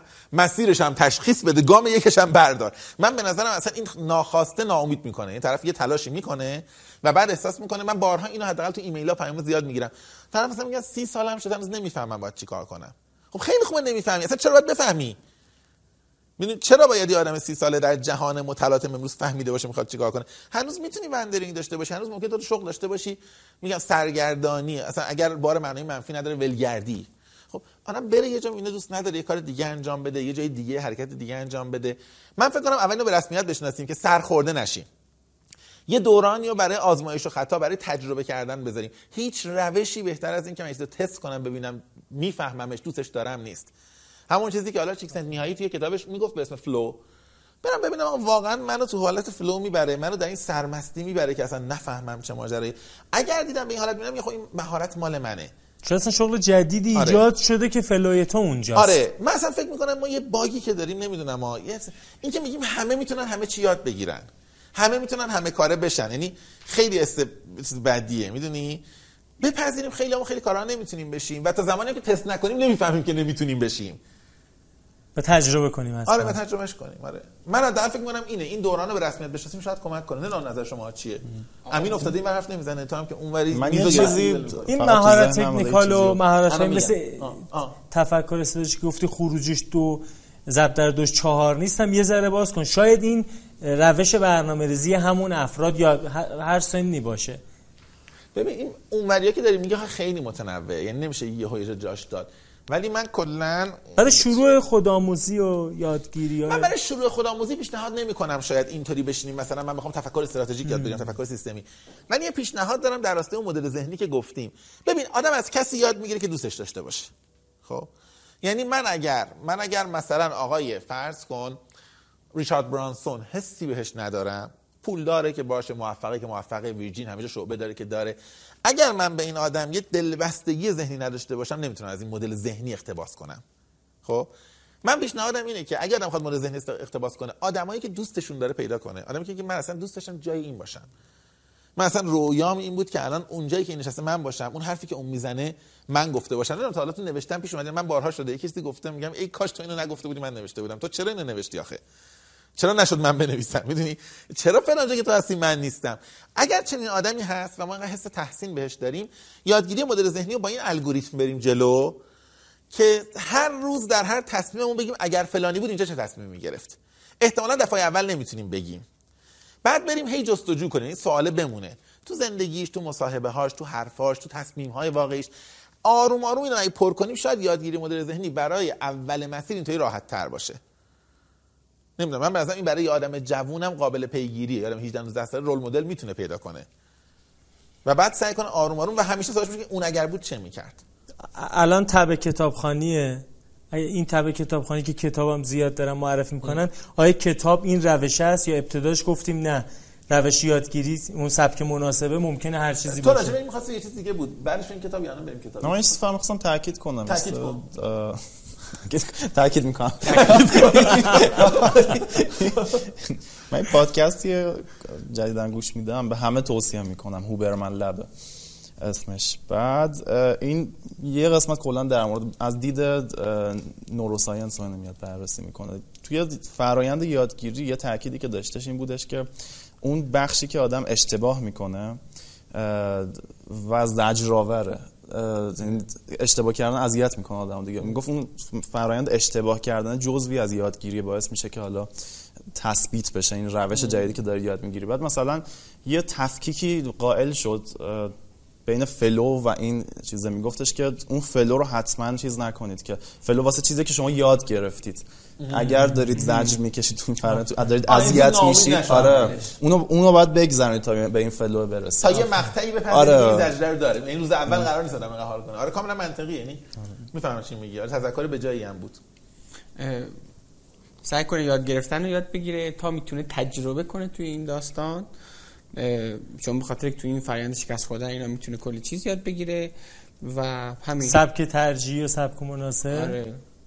یعنی بپذیره که اگرم راحت نیست سختیشو تحمل کنه. آره. اگر دنبال مزیت رقابتی و پیشرو بودنه. اگه معنی الزام یه چیزی هم من بگم. من یعنی اگر یک زمانی رو برای یادگیری در نظر می‌گیره من خودم حالا اینجوری نگاه می‌کنم. اگه اشتباه می‌کنم شما تصحیح کنید که یه تقسیم 80 20 داشته باشه. 80 درصدش بره دنبال نیازهایی که الان داره و سعی کنه اینا رو برآورده کنه و چیزایی که براش جذابه حتی. یعنی همون چیزایی که نیاز داره که رفع نیاز براش حس خوب ایجاد می‌کنه هم که اون آدم رو دوست داره.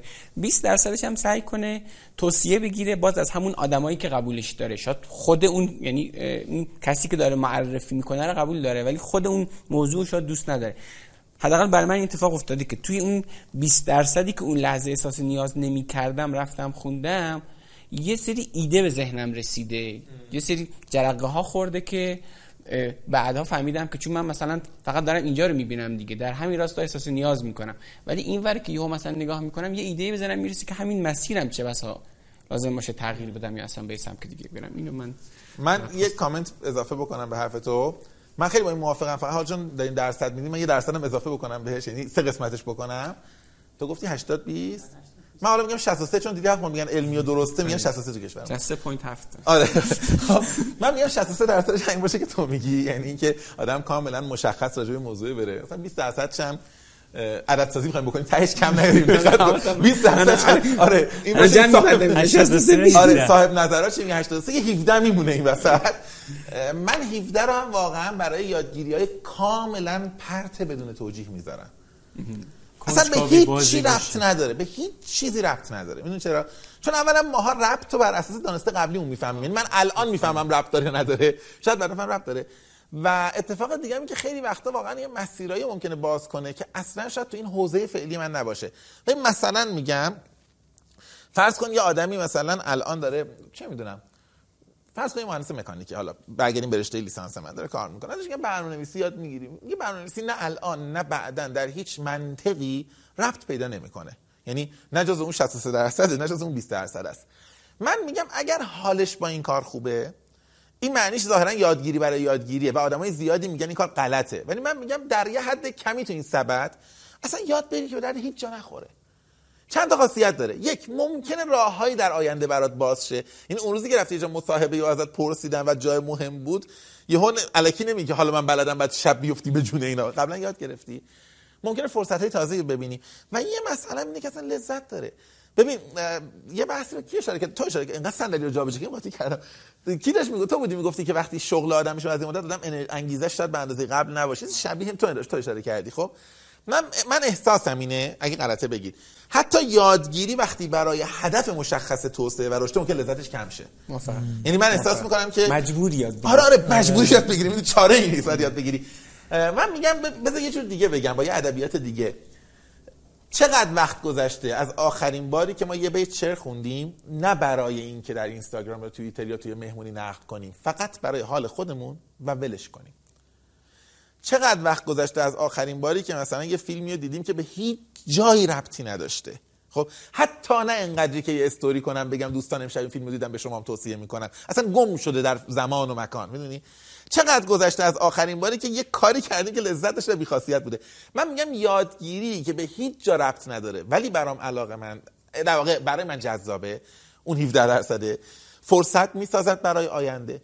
ممکنه یه ذره بصیرت و اینسایت و شهود به من بده بینش به من بده. و ضمنا می‌تونه لذت ذات لذت یادگیری رو در من زنده کنه. یعنی اون وقت دیگه تو وقتی یه همچین کاری کردی برای یادگیری یه کار دیگه هم یه ذره اجباری یه ذره شوق بیشتر داری. یک قدم رو رو به جلو در راستای خود یادگیرنده شدن دیگه. آره آره آره آره, آره, آره. یعنی در ذات ذات یادگیری برات لذت داره نه یادگیری برای این چون من خیلی وقتا دیدم که اینو نقد می‌کنن. مثلا من یه بار حالا نمی‌دونم این این ملکیانش حرف می‌زنم خیلی دوست دارم حرفاشون رو واقعا با دقت گوش میدم. خیلی وقت دیدم یه بارش مثلا گفتن اصلا سوالی که می‌پرسی و جوابش تغییری در جهانت ایجاد نمی‌کنه سوال غلطیه. من فکر می‌کنم ایشون یک فرض پنهان نادرستی در پس این جمله دارن. که من در هر لحظه تشخیص میدم که چه سوالی تغییر در جهانم ایجاد خواهد کرد. من اگه اینقدر بفهمم اصلا به اون سوال نیاز ندارم خب؟ من چون نمی‌دونم باید جواب سوال پیدا کنم بعد ببینم جهانم تغییر کرد یا نکرد. من نمیگم تمام زندگیمون دنبال این برای ایشون میگه مثلا کنجکاوی در دوران مدرن به عنوان یک فضیلت تقدیس شده نباید این کارو بکنی. من فکر می‌کنم شاید نباید اینقدر بزرگش دید ولی باید سهمی در سبد زندگی ما داشته باشه در سبد ذهن و زندگی ما داشته باشه. و یافته های تحقیقاتی نشون میده که دقیقاً با 63 درصد رو وقت 63 درصد؟ آره 67 درصد. 17 درصد. خب این بحث رو بخوایم با این سوال جمع بندی کنیم. متمم سرشار از کلید واژه هاست. درس های مختلف آره. هم برای مهارت های شغلی هم برای مهارت های فردی حتی زنگ تفریح ها آره. و سایت تکمیلیش مثل با متمم. یک فرد برای شروع خودآموزی یاد... یادگیریش می‌تونه به اینجا به متمم تکیه کنه؟ الان انتظار داریم من این تیزر بیام بگم. بله متمم سریع ثبت نام کنید. نه نمی‌تونه. می‌تونه بخشی از اون 63 درصد. ببین چون ببین، من- ببین، من بهت خودم خیلی من چیزا رو از اونجا من- یاد آره، می‌دونم. گرفتم. من خودم هم خیلی از متمم یاد می‌گیرم. خب حتی در لحظه نوشتن خیلی از مطالبش. ولی من می‌خوام بگم متمم تعریفش یک کامیتمنت و تعهد بلند مدت به یادگیریه. اگر این لذت رو داریم و اگر این قرار رو داریم و با خودمون و اگر میپذیریم که در بلند مدت واقعا اگر هر روز یه ذره جدید یاد نگیریم ممکن از دنیا عقب بیفتیم متمم خوبه. اگر کسی نگاهش اینه که واقعا در کوتاه مدت یه مهارتی یاد بگیره و بعدم بره دنبال زندگیش شاید متمم بهترین گزینه نباشه. واقعیتش. ولی من باورم به شخص این است که اصلا راهکاری جز یادگیری مادام اون وجود نداره. ولی این باور رو آفرین. ندیدم همه داشته باشن و اصرارم ندارم که راه حل درستیه. باور شخصی من اینه. بسیار خب ممنون ازت. بریم یواش یواش درباره خودت بیشتر صحبت کنیم. عالی عالی. تا حالا هم البته هممون راجع به نظر شخصیمون حرف زدیم خودمون حرف زدیم ولی حالا. مشخصا درباره. محمد رضا شعبانه. عالی خسته نباشید. ممنون ممنون. تا اینجا همراه بودید. امیدوارم لذت برده باشید. صحبت های محمد رضا واقعا لذت بخشه. خودم با اینکه تو ضبط پادکست بودم ولی بازم دلم می‌خواد ببینم با اینکه یک بار دیدم. لازم به یادآوری هست. من دوباره بگم که بچه ها خیلی زحمت کشیدن برای ضبط این برنامه. ما چند وقت قبل از اینکه این پادکست ضبط بشه خب ما متممی ها یه فضایی هستیم. توی شبکه میشه گفت یه قبیله یک شبکه یک کامیونیتی برای خودمون داریم. ما برای اینکه این برنامه بهتر ضبط بشه به بچه هایی که دسترسی داشتیم متممی که من میشناختم حالا پ- 40 50 نفر. دیگه به اینا هم پیام دادیم و از اینا هم پرسیدیم که اگه شما جای ما اونجا بودید چی میپرسیدید؟ یک سری سوالات این بچه ها هم گرفتیم پرسیدیم. اینا همش سوالات ما نیست. راستش من اولش که برنامه می‌خواست ضبط بشه می‌گفتم کاش من خودم فقط میشستم با محمد حرف می‌زدم. ولی واقعا حالا ادامه می‌بینید دیگه پنج ساعت و نیمو می‌بینید. برنامه که ضبط شد دیدم تنهایی نمیشه حریف محمد رضا شد. اصلا نمیشه انقدر با کیفیت خوب ازش سوال کرد. محمد بود حرف بزنه ما استراحت کنیم دوباره برگردیم. و این سه نفر ضبط کردنش خیلی خوبه. همین آرامش تو پادکست کار نکنش درباره مسئله شغلی آدم میشینه با آدم حرف می‌زنه. امین کاکاوندم. و درباره تیمیان پادکست نبرد رو دارن که درباره برندها قصه هاشون و نبرد برندها. مشخصا پادکست ثبت می‌کنن. این تا اینجا این قسمت اول دوباره توضیحات دیگه هست. من در ادامه بهتون میگم. بریم قسمت دوم. یعنی پارت دوم از قسمت 11 هم رو ببینیم و امیدوارم لذت قس... این قسمت پیش رو که پارت دومه بچه ها درباره محمد رضا شعبان علیه. حالا من هم انتهای پادکست گفتم. گفت نه تا الانم درباره من حرف زدیم. نه این بخش دوم واقعا خاصه. محمد رضا اونجا حرفایی می‌زنه که مو به آدم سیخ میشه. من خودم واقعا لذت بردم و چقدر یاد گرفتم. بریم اونجا رو هم ببینیم و لذت ببریم.